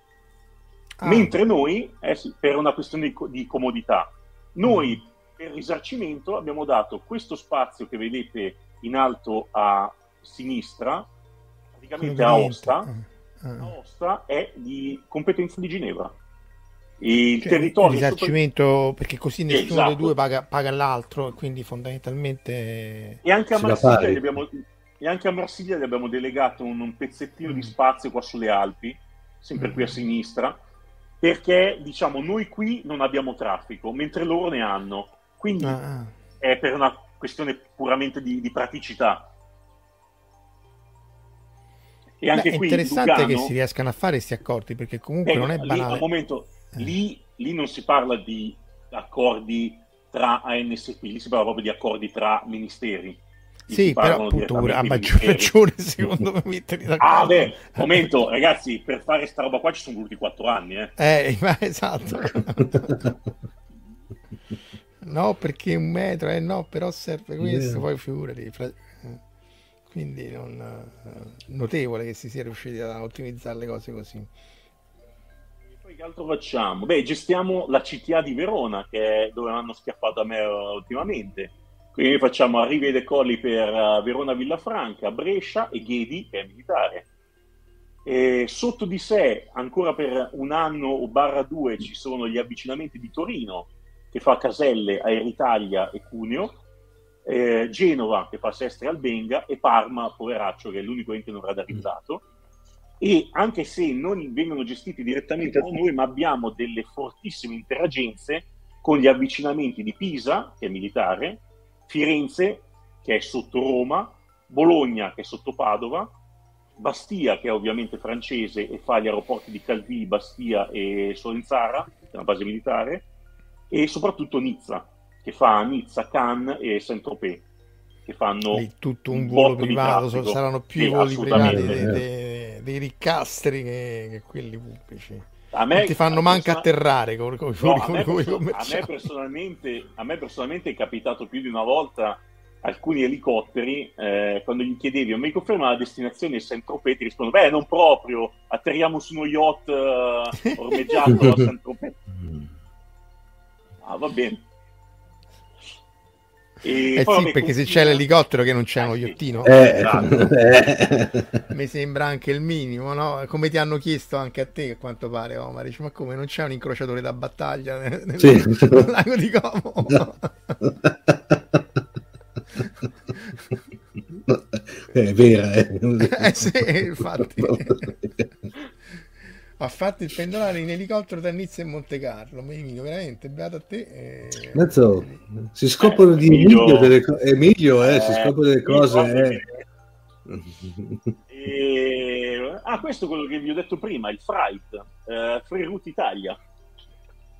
Eh, in Italia e in altri paesi europei da qualche anno è stato istituito il cosiddetto spaziero Free Route. Mm. Praticamente al di sopra di flight level 310, appunto 9 km e mezzo, per i traffici in crociera non esistono più le aerovie. I traffici procedono diretti dall'entrata nello spazio italiano fino alla sua uscita. Mm, quello che dicevi cioè, prima del... Vai, di... vai dritto. Sì. Vai dritto. Eh, però qualcuno ti deve controllare che non vi state andando. Ah, ah, sì, però certo. perché andare più o meno nella stessa direzione, quindi comunque... Eh, cioè, però, no, comunque... lì più che altro bisogna stare attenti agli incroci. Eh, esatto, cioè che, eh, che... Eh, se, noi sei per quello che serviamo. Mm-hmm. Poi altri, sempre di ro- robe nuove. Ah no, vai, vai, dimmi scusa. No, no, niente, chiedeva sempre Chessi tra i commenti quali sono i posti più ambiti dove lavorare o se ci sono, aggiungere, aggiungere io quelli meno ambiti. Dice, ah no, però se vado là. Eh... I più ambiti sono, sono gli ACC o, o mm. gli aeroporti a maggior traffico, quindi diciamo mm. i 4 ACC sicuramente, con un occhio di riguardo a Milano e Roma che sono quelli più uh, gratificanti e gli aeroporti a maggior traffico, quindi Malpensa, Roma Fiumicino, Napoli, Venezia. Insomma, ah, quindi uno ambisce dove c'è più casino, no? Non dici mi porto all'aeroporto tranquillo. Eh, posso essere venale lo stipendio eh. maggiore. Eh. Ah, ah, ah, dipende, dipende, dipende, da quello che vuole uno. Se vuoi stare eh. tranquillo, vai, vai a Brescia. A mm. Brescia, vai a Cuneo, vai a Parma. Ah, esatto, a Parma, no? Però non vi pagano aereo, tra, aereo e atterrato, no? Cioè immagino che sia solo su traffico medio, non è che dici tu hai fatto atterrare 50 mm, aerei. No, però c'è, il, c'è una parte uh, di uh, stipendio che è il premio di produzione, che quello è a quanto traffico si fa. Mm-hmm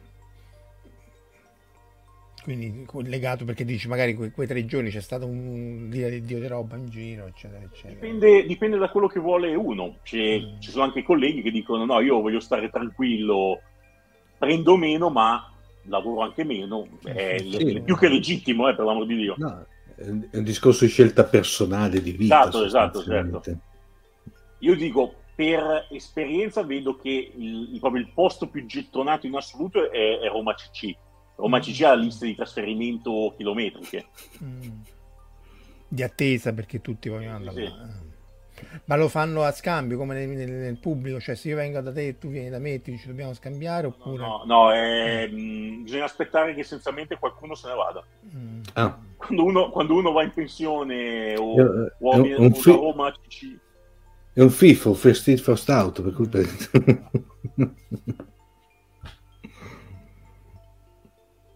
E vi volevo dire, sempre parlando di nuove mirabolanti tecnologie, il CPDLC, Controller Pilot Data Link Communications. Io questo qui, vi dico la verità, è utile ma io lo uso pochissimo, però cioè, è bello che ci sia. Eh, in Italia e in altri paesi europei, per ridurre le comunicazioni radio terra a bordo terra, si utilizza un sistema di messaggistica codificata in data link. Piloti e controllori possono così autorizzare cambi frequenza, discese, salite e diretti senza usare la frequenza, ma scambiandosi appunto questi messaggi. Mm. la, la Sono chat, è, testo. è- è WhatsApp Sì, sono messaggi- Sono messaggi di testo dove, sì, dove però non puoi scrivere quello che vuoi, Ah. ma puoi solo inviare determinate eh, frasi. Come non so, Mhm. qui non so se riuscite a leggere, Sì. eh, qua per esempio gli ha chiesto maintain speed eh, 0.80 di Mach e quello gli, rispon- gli risponde enable due to aircraft performance Mm. no non posso farlo Mm. ma non è lui Will che scrive com- è lui will che comply. sceglie Ah, è Will Comply sì. E non è lui che risponde scrivendo manualmente enable due to aircraft performance Mm. è una, una frase che, gli fa sce- che il pilota sceglie tra eh, Roger Mm. eh, enable to Mm, mm, mm. una sorta di T9 limitato, dai. Però tu dici che tu per esempio prefe- preferisci invece parlarci direttamente. Ma allora, ehm, il fatto sai qual è? Il fatto è che questo è molto utile in, in- alle rovie alte, Mm. perché alle rovie alte hai dei, hai dei tempi molto più dilatati. Cioè io mi accorgo che c'è un problema magari dieci minuti prima, quindi ho tutto il tempo di dirgli, ehi, mandargli un messaggio di sali da, cambia livello da 370, sali a 390 e lui ha tutto, il live- ha tutto il tempo di farsi due conti, dire sì, ok, salgo a 390, oppure dirmi no, guarda, non, non ce la faccio. Quando sei alle vie basse o un terminale avvicinamento, non, non ti puoi permettere Mm. questi tempi, perché troppo. le, azioni, le azioni sono immediate. Mm. Quindi io non posso aspettare lui che mi risponda su, su WhatsApp. Mm. Mm, mm. Senza le foto, dici un sogno. Esatto, un sogno, sì, WhatsApp esatto. senza le foto a caso. Eh, è un delirio questo mondo, dice Lobo. Si arriverà a un controllo automatico to- tota- eh, auto- totalmente automatizzato? Ah, Fatto da Penso di sì, penso che, Esatto. penso che prima o poi si farà. Mm. Rompere solo in caso di emergenza. Ci sarà un controllore messo sotto teca. Eh, però poi le emergenze, anche appunto, il problema sono, sono le emergenze. eh. Cioè, immagino che poi no, il 90% del tempo è tutto, anche di più, è tutto tranquillo, però poi ci sono i momenti in cui, soprattutto poi nel caso appunto, sia dei piloti che dei, dei- dei controllori di traffico aereo, appunto, che devi gestire situazioni. Chiede Giugiu E- Giacomo, da bambino giocavo a Kennedy. Apollo su Commodore 64 e sono dotato di Divasa Aviation.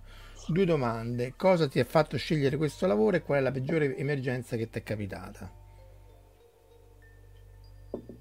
Eh, beh, cosa mi ha fatto scegliere questo lavoro? Beh, io sono, sono sempre stato appassionato di, di- di volo e di aeronautica e il pilota che è un lavoro bellissimo, ho tanti amici piloti, eh, ma molto eh, più, passatemi il termine, solitario. Il pilota è, è- è il uh, deus ex machina del, del- del suo aereo. Eh sì, per carità, c'è il secondo, una volta c'era anche l'ingegnere di bordo e tutto.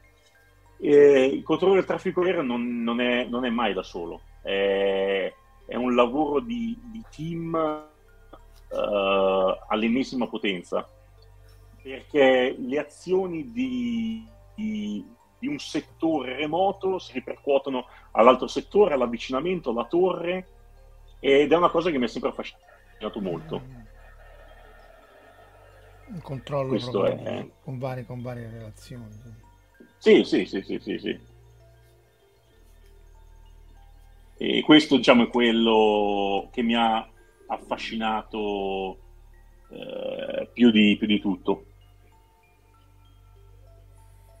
E sulle emergenze, poi cosa, cosa cosa chiedeva? c'è? Poi scusa. Sulla, sulla peggiore emergenza, se ti va di vi posso dire qualcosa, però sinceramente non, non scendo nei dettagli. Eh, eh.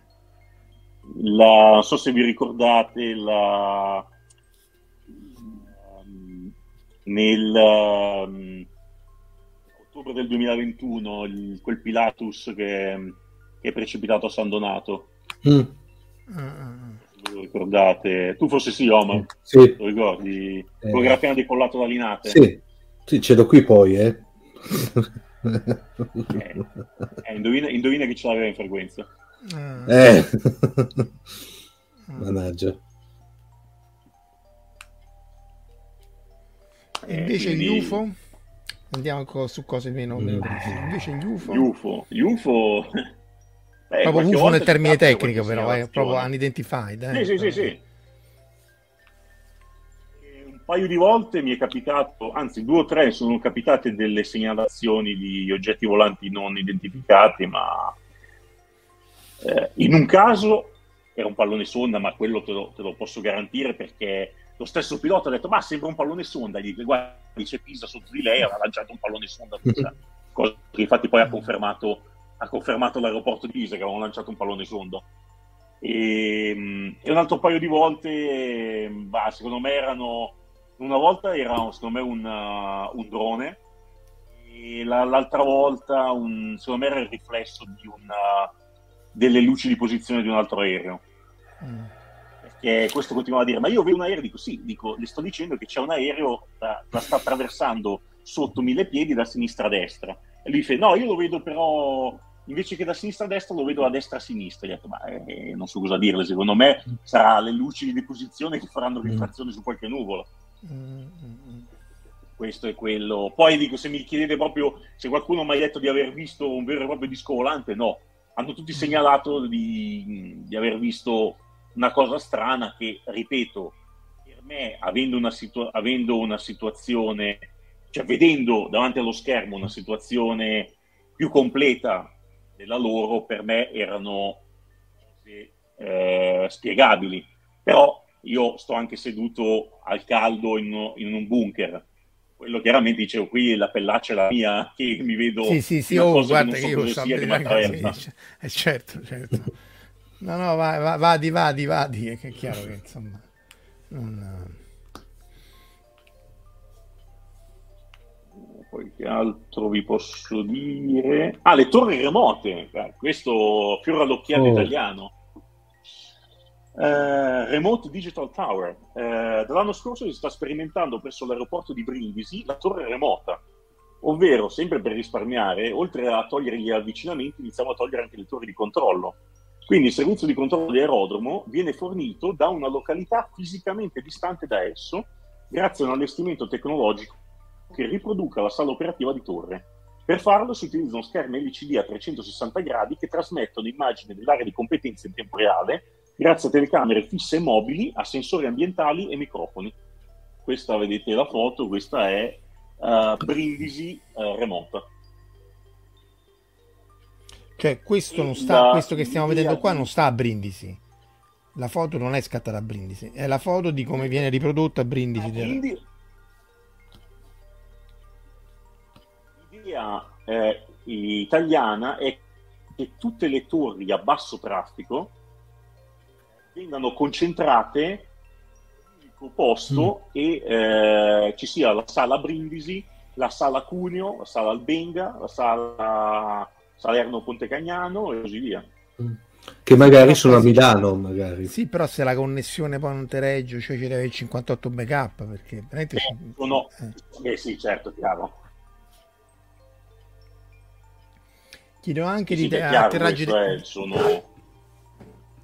Eh, perché insomma, non, anche solo, cioè se No. ti si rompe un pannello e non vedi un pezzo, te la perché poi lo sai meglio di me, no? Nel 99,9% dei casi non succede niente, quando però si rompe quello, Eh. quello, quello e quell'altro, e questo ci, ci riporta. Ciao, c'è pure Flora, vedi chi c'è? Eh, Oh, Flora. e- Ciao, Eh, Flora. ragazzi, chiedono- io, io non sono d'accordo. Io, mi- io Eh, sono immaginavo. Quali sono, quali sono le... Io non sono d'accordo. Eh. Eh sì, sì, perché comunque non...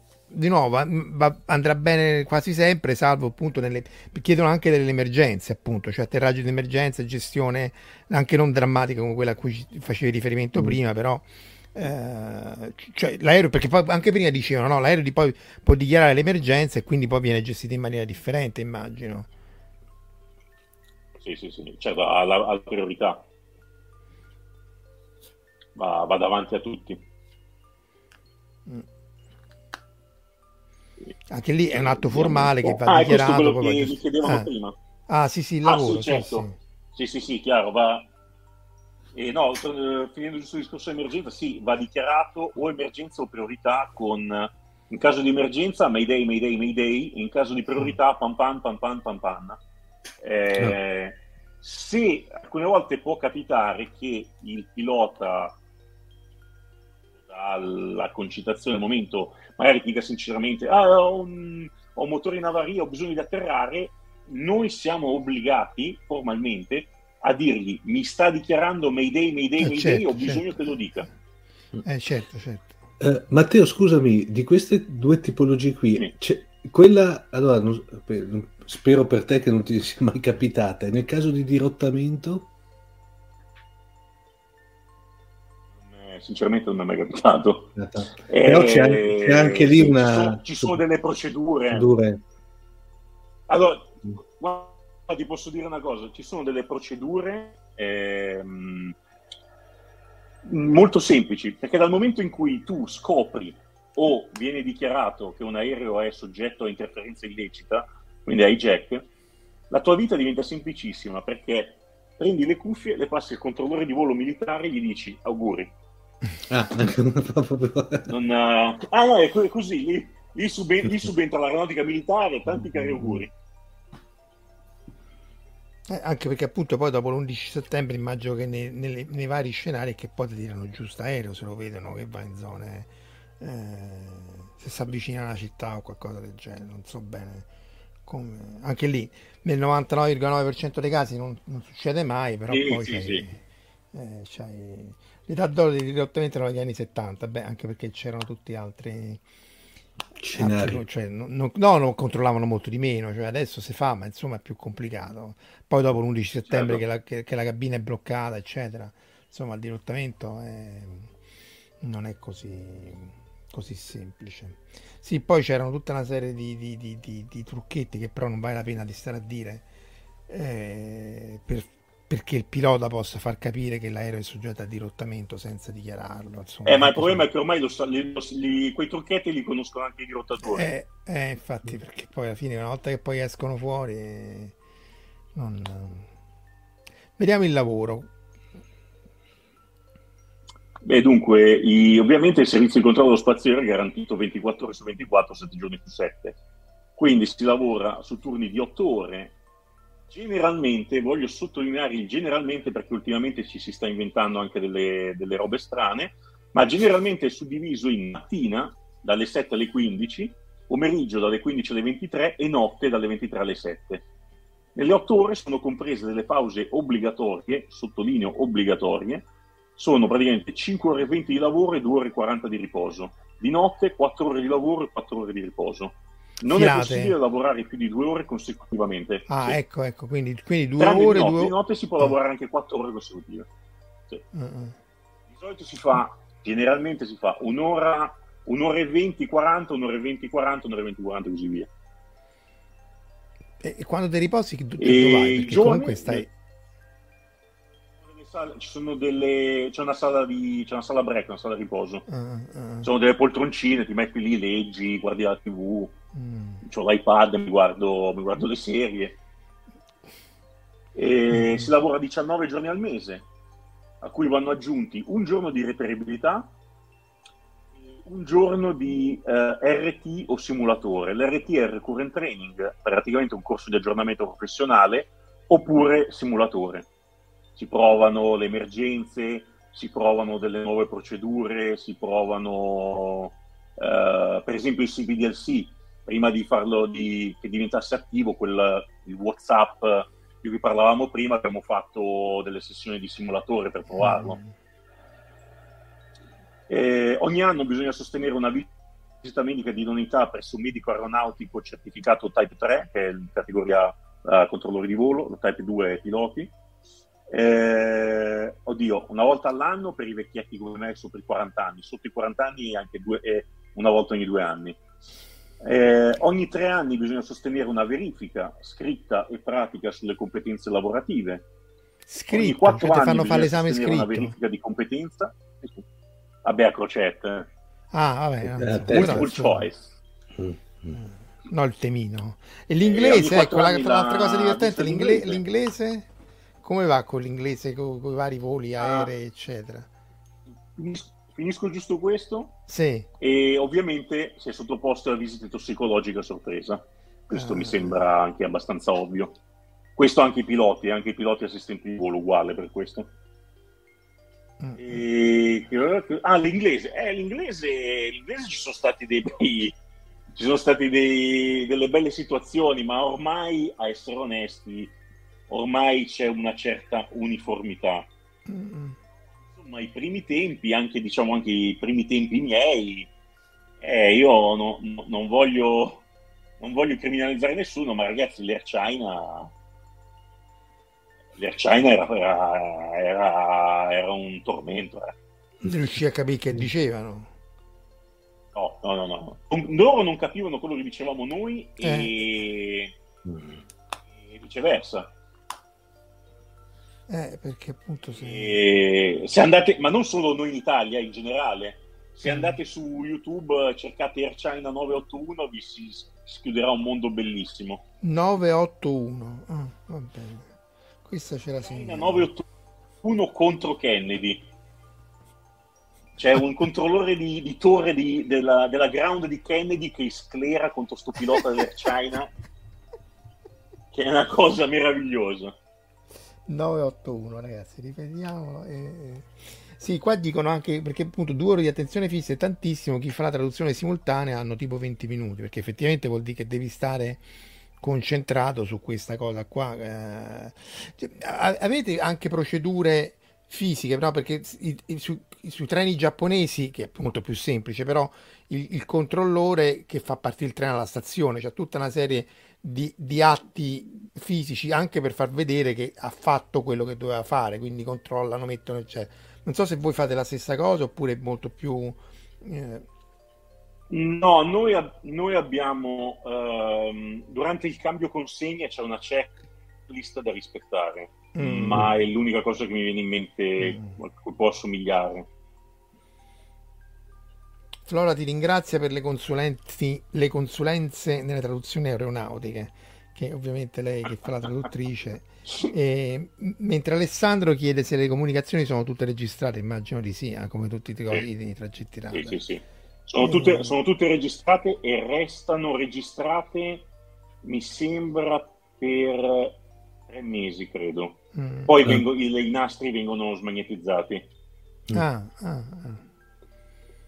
Sì, sì, eh, beh, perché non sempre ci sono, eh, diciamo, non sempre ci si accorge immediatamente che è successo qualcosa.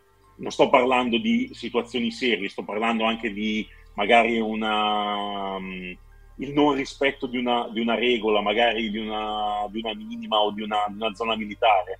Magari non ci se ne accorge subito e arriva dopo qualche giorno una lamentela da parte di un ente militare, un ente estero, e allora si è costretti ad andare a riprendere uh. i tracciati e le registrazioni radio per vedere cosa è successo. Poi diciamo che appunto dopo... Scusa, scusa, vai, vai, vai. No, no, no, vai, vai. No, dicevo, dicevo, dopo un... Uh, tre mesi, non, non, mi ricordo, vi dico la verità, se è un mese o tre mesi, ma mi sembra dopo tre mesi si dà per scontato che insomma ormai se, se non è successo, successo qualcosa, esatto. L'età pensionabile, chiede Gianluigi, 60, quant'è? Allora, parliamo di, et- di età pensionabile o di licenza? Perché la licenza sì, scade a 60 anni, poi se hai maturato meno la pensione sono affaracci tuoi. Quindi comunque a 60 anni devi, non lo puoi più fare. No. Mm. Mm, mm, mm. Perché comunque richiede una certa attenzione, eccetera, eccetera. Quindi devi anche cominciare presto, perché 60 anni, se appunto per non averla... Cioè, è, è, non è ovvio averla maturata. No, no, no, no, ma infatti, ma infatti allora i, i controllori di volo, diciamo, più anziani che ormai sono andati in pensione, venivano quasi tutti dall'aeronautica militare e con gli anni del militare l'hanno raggiunta, se non proprio a 60 anni, magari a 61, 62. Quelli, diciamo, della mia generazione, eh, il problema sarà, Sì. però vabbè. Mm. Ma quando uno va in pensione a 60 anni trova lavoro sempre nel campo aeronautico, qualche cosa di simile o qualche cosa... Guarda, io, io quelli che so io, quasi tutti, in realtà, sto tirando un attimo la cinghia per qualche anno. Mm, Altri so che sono andati all'estero, mm, eh, soprattutto in, uh, in Nord Europa so che di solito prendono. Ah, hanno l'età pensionabile più alta e quindi... Sì, sì, sì, sì. No, in realtà, sai cos'è? Che in realtà che da loro ehm, non c'è eh, il vincolo legato alla... cioè da loro ci sono anche delle società private, Mm. non ci sono solo Ah, eh, perché una diretta linea dell'aeronautica sono rappresentanza dello Stato. In alcuni paesi, come in Spagna, in Inghilterra o in molti paesi nordici, oltre a esserci ovviamente lo Stato, ci sono anche delle società private che di solito operano negli aeroporti più piccoli. mm, mm, mm. Che però non è che mi fa stare tanto tranquillo. Cioè, pazienza, eh, però voglio dire, non- perché quando poi metti il privato su ste cose, eh, appunto, come, come dire, per risparmiare carburante vai dritto per dritto. E, E poi il carburante a un certo punto non c'è più, eh? eh sì, cioè non è che... Quindi niente, niente Ah, ca- questo è ah, quello- sì, sì, sì. Questo è quello Sì. che mi hai chiesto, che mi hai chiesto tu, Sì, Omar. sì, sì, eh, sì. scusa, Marco. No, Marco, sì, sì. E gli enti del controllo del traffico. Ah, sì, l'ubicazione degli enti è sensibile. No, no, Eh, spoiler alert, Mm. no. Gli enti del controllo del traffico sono aree sensibili, quello è vero, ma l'accesso ai non addetti e l'accesso ai non addetti deve essere preventivamente autorizzato, ma niente più di questo. Mm, mm. Eh, e tra l'altro, coordinando per tempo con le direzioni locali, si può tranquillamente organizzare una visita guidata. Addirittura, ah, figo. Sì, sì. Ma cioè, quindi voi avete turisti che vengono mentre voi state a controllare gli aerei? Beh, diciamo che più che turisti di solito sono eh, o aeroclub o le scuole, Ah, tipo i ah, tecnici ah. aeronautici, gli istituti Mm. tecnici aeronautici, queste cose qui. Quindi sanno già come comportarsi. Sì, sì. Beh, comunque prima di entrare in sala vengono, gli viene fatto un briefing dove gli si dice guarda comunque non, do- non dovete parlare a bassa voce, non potete fare foto, eh, se vi dico lì non, an- non andate lì, non andate lì, state dove, Mm. dove sto io. Matteo, ma hai colleghe? Sì, certo. Ci so- cioè, eh, eh, ci sono, diciamo, mh, non è un lavoro prettamente maschile. No, no, diciamo c'è un 30-40% femminile. Mm. Quindi ne- ne- nella media.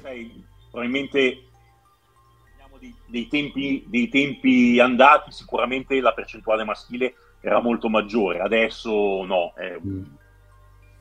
non dico che è al 50 e 50, però ripeto, un 70-30, 60-40 Mm. proprio tranquillamente. Mm, mm, mm. E per diventare spingitore d'aerei, cioè per diventare con- eh, controllore del traffico Eh? aereo, eccola qua. qua. Come si diventa controllore del traffico? Ovviamente parlo di civile, a militare si fa un altro iter. E bisogna superare le selezioni, si fa una visita medica di idoneità e poi si accede al corso di formazione. Vorrei far presente che non è richiesto un particolare background aeronautico, Mm. basta superare la selezione. E il corso di formazione si fanno quattro mesi di teoria generale dove si fa il servizio del traffico aereo navigazione, meteorologia, radar tecnica, diritto aeronautico, inglese aeronautico e poi si fanno tre mesi di corso torre. Poi, se tu hai fatto, uh, sei stato preso per andare in una torre di controllo, il tuo corso finisce lì.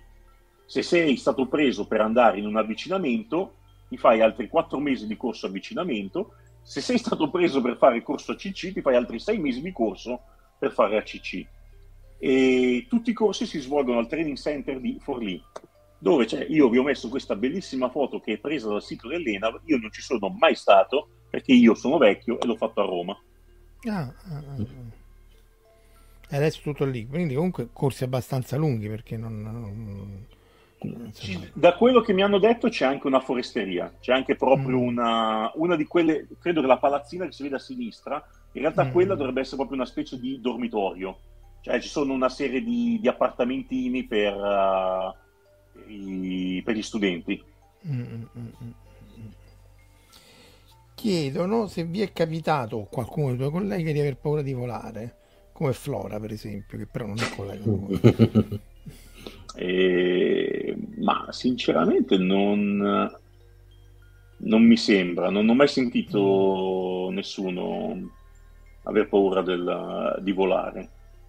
Ah, alcune volte però, questo ve lo posso dire, dei colleghi Oh, ma io sto tra un'ora decollo da Linate. Chi c'è? settore? Eh, c'è X. Mm. Mm. Non, è che qualcuno, non è che qualcuno può andare a dargli il cambio. Gli date un'altra occhiata, per favore. Gianluigi Millanta, un battesimo nel volo su un C-130 militare, dormì tutto il viaggio. Mentre Flora dice che comunque sono... adora volare sono talmente vecchio che ho fatto in tempo a volare sui G222. Beh, anche perché poi tu c'è tutta una storia pregressa che non so se un giorno ci vorrai raccontare. Dobbiamo fare Vabbè, altre quello... due puntate, eh? eh, perché quella sugli incidenti, soprattutto su Ustica, credo che sia una puntata che dobbiamo prepararci. Eh, quella su Ustica, quella su Ustica bisogna coinvolgere anche Flora, lei sa perché se si fa coinvolgere ben venga, perché comunque sarebbe interessante avere un parere di chi poi queste cose se le studiate. Se le studiate. Uh, Matteo, una, una, domanda, a parte Air, Air, China, soprattutto per un discorso poi legato a, a, a, a diciamo a, linguaggio, qual è che, nella tua esperienza se puoi dirlo, qual è che sono quelle più, fra virgolette, ligi al dovere di compagnie, quelle più uh, come posso British, dirti, British, British Airways, British, British Airways e Lufthansa sono, sono la, la, preci, la, precisione fatta persona. Mm. Più anarchiche, beh, mm qualsiasi modo si chiami comunque dall'Italia, dall'Italia, Ita Airways, chiama la Ita, Ita sì, come, so, adesso si chiama, da noi, da noi, il nominativo di chiamata è Ita Airways. Ehm, beh, Ryanair, eh, Ryanair ragazzi, eh, poi che altro? Beh, eh, erano molto ligi al, al dovere quando volavano nel nostro spazio aereo i russi, l'aeroflot. Ah, l'aeroflot era una formazione... Eh, esatto, quella, eh. e... però ormai non, non, ecco, eh, non questo, adesso non è, sicuramente non possono più uscire perché a parte le, le, sanzioni non sono più certificati tra l'altro gli aerei loro perché non... Sì. No, c'è proprio, c'è, proprio un, c'è proprio, un, divieto comunque di, di ingresso nella, nello spazio aereo europeo però diciamo il divieto è per motivi politici legati alla guerra. Sì, però sì, poi, sì, sì, certo. Se, se, smettesse, se cessasse domani, comunque non potrebbero perché non hanno la certificazione dei pezzi di ricambio degli aeromobili, cioè per rimettere la filiera produttiva di, di, di, di certificazione non, non, credo sia banale. Eh, esatto, lo dice anche di manutenzione, lo dice anche Emilio. Dopodiché dice Giugiu Giaro che devi assolutamente tornare, sei troppo eh, interessante, sei empatico. Eh, eh, Flora dice che ha volato con tre compagniere che sono da incidenti, quindi eh, non lo so. Eh. Eh, Cassie segnala l'ottima serie BBC Radio 4 Cabin Pressure. Questo ce la segniamo. Sem- Sempre BBC, eh, siamo partiti in due ore di ritardo perché il, paro- il pilota non sapeva dove gli avevo parcheggiato. Eh, ma, ma, lì, ma, lì, non è colpa della British Airways, è, è appunto colpa di chi, della società di gestione che gli ha, gli ha, gli ha messo l'aereo non si sa dove. Eh, quella voglia col telecomando, vedete come che era, eh, che era top, no, top, eh, hot, hot gun, hot, hot shot, hot, hot shot. shot, hot shot.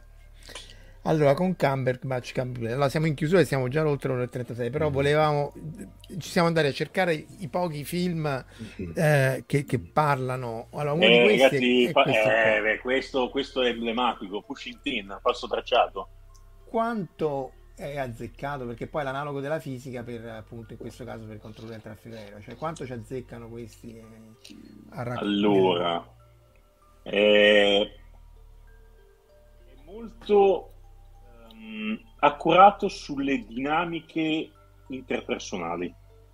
Mm-hmm.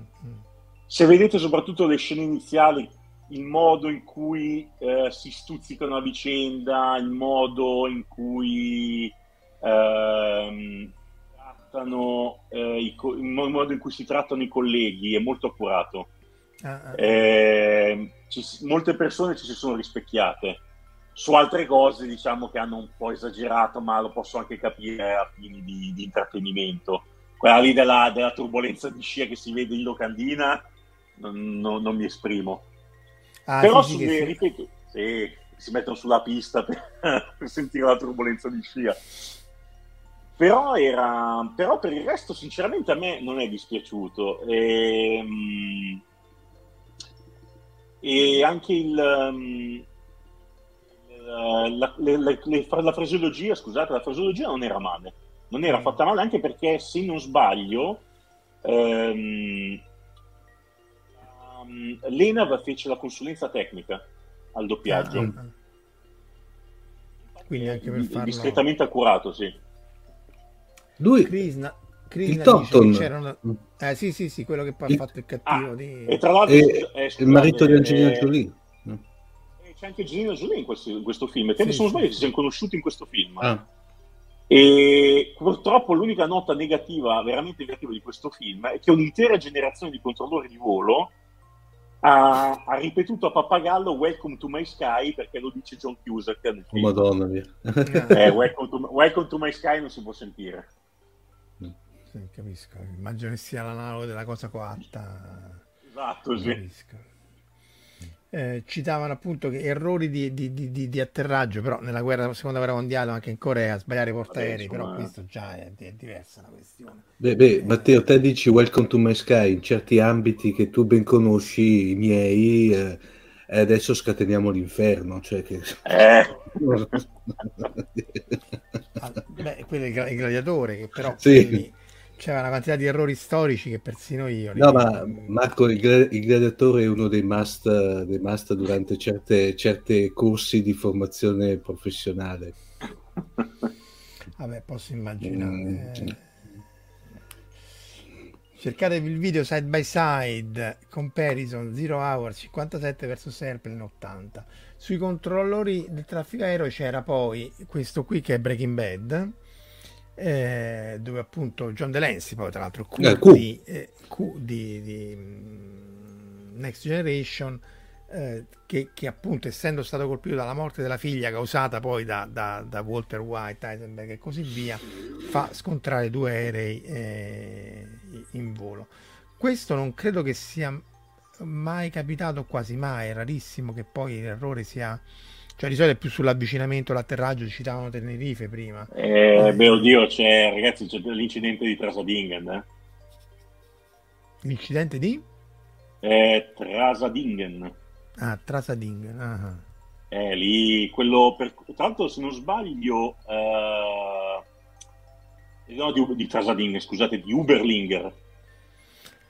E fecero anche un paio di film ma è quello che poi uno dei parenti delle vittime sì, è andato a ammazzare, esatto. ha sbagliato sì. pure, ha pure ammazzato quello sbagliato oltretutto.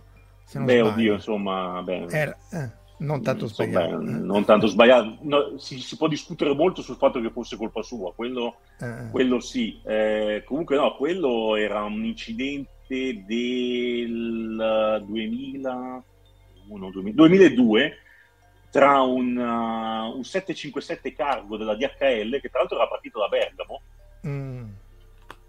un, uh, un, volo dell'est Europa, non mi ricordo, vi dico la verità, non mi ricordo la compagnia aerea, mi ricordo che era un Tupolev 54, e questi si, schia- si, si, presero in volo in crociera. Mm, mm. Poi, se mai appunto faremo una, un panel sugli incidenti aerei, su mm. questo c'è, c'è da parlare molto, eh eh sì, tanto devi tornare per forza perché io, fa- io, farei, se poi sei d'accordo ovviamente, uno sugli incidenti, queste cose qua e poi un puntatone speciale su Ustica che secondo me meriterebbe un'analisi eh, a parte. Eh, però la, chiede che sì e poi chiudiamo perché stiamo già con 1,40 invece la, in co- eh, salvataggio in corner o cose in, in scivolata insomma immagino che i tempi non siano quelli poi di Hollywood però eh, eh... Ma eh, no, anche perché ormai con, con, i sistemi che hanno a bordo, se, dove non arriva il controllore arriva il TICAS, Traffic Collision Avoidance Advice. System, scusate. Quindi, ehm, e tra l'altro l'incidente di, di cui che dicevo, l'Uberlinger, è quello che ha portato all'obbligatorietà del TICAS mm-hmm. a bordo degli aerei. Eh sì, perché non ce l'avevano. Non ce l'avevano. No, è, quello... è, una storia lunga, ce l'avevano ah. ma non hanno seguito le istruzioni che gli diceva, ah, ah. perché hanno preferito fidarsi del controllore. Ah, ecco, quindi proprio... Eh, vabbè, è una, è una, storia un po' lunga. E, però la, no, ti volevo chiedere un'altra cosa, boh, non mi ricordo. Allora, tanto che, che cerco di accendere il neurone, c'è anche questo, no? Ah, la, aspetta, lo devo rimettere eh, Die Hard 2 in cui poi in realtà i cattivoni eh, prendevano il controllo del, del, del, dell'aeroporto. E tra l'altro Colm Miney che era Chief O'Brien faceva, oh, sì, sì, sì, vero, faceva, faceva il pilota eh, ecco, però... se mi posso permettere di consigliare Vai. invece um, quello di Clint Eastwood su, uh, su Sallenberg la, l'ammaraggio della, dell'Airbus nell'Hudson, quello è molto accurato anche dal punto di vista eh, del traffico aereo. Ah, con Denzel Washington? Quello... Flight. Ah. Anche, anche, quello comunque non è fatto male. No, questo è quello con, con Tom Hanks, con Tom Hanks ah. che fa Sally Sallenberg.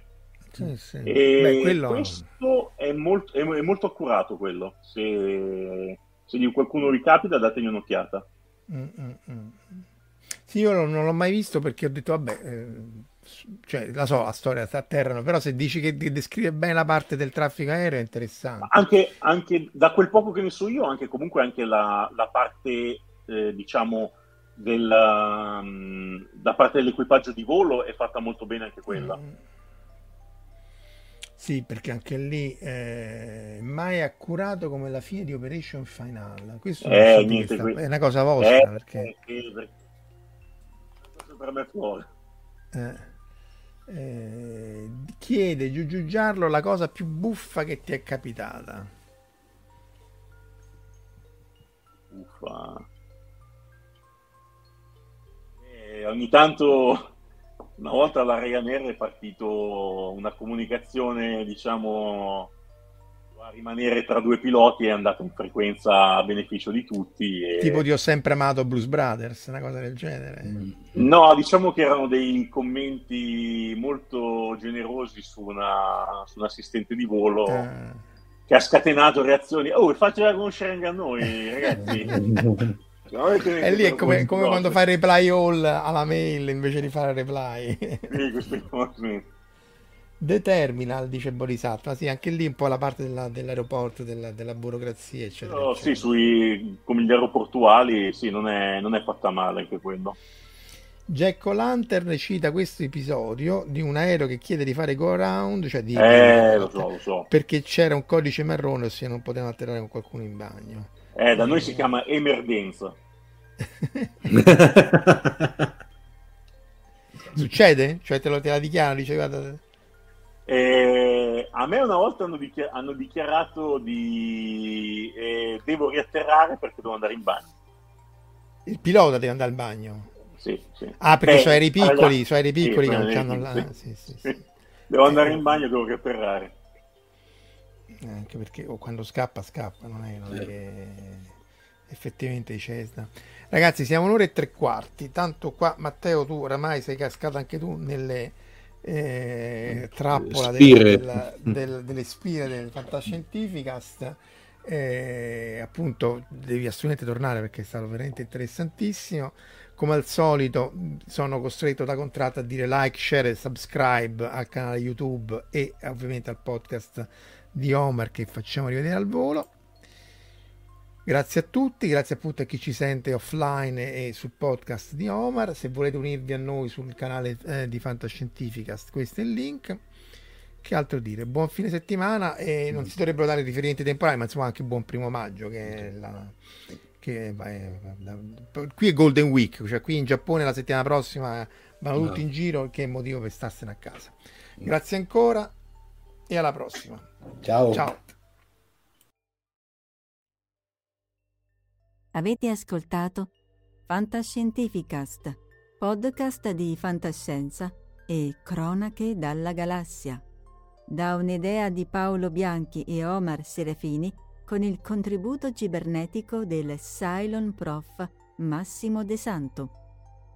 Potete seguirci ed interagire con noi sul nostro sito fantascientificast.com sul profilo Instagram Fantascientificast, sul canale Telegram Fantascientificast e sulla nostra community Telegram t.me slash fsc community.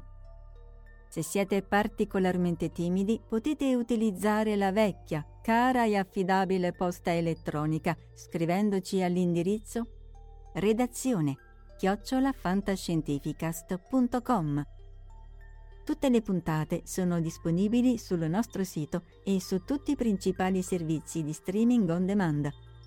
Se volete sostenere il nostro progetto offrendoci una birra romulana o un gotto esplosivo pangalattico, troverete tutte le informazioni e modalità nell'apposita sezione del nostro sito. Il podcast ha carattere esclusivamente ricreativo e divulgativo.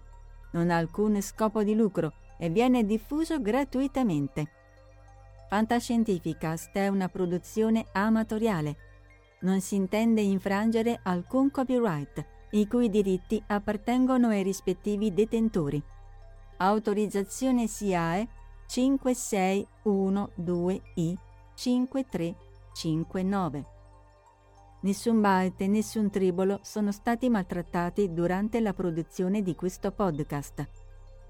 Val 9000 e l'equipaggio di Fantascientificast vi augurano lunga vita e prosperità e vi danno appuntamento al prossimo episodio lungo la rotta di Kessel. E ricordate, la fantascienza finge di guardare dentro il futuro, ma in realtà guarda il riflesso della verità che è davanti a noi.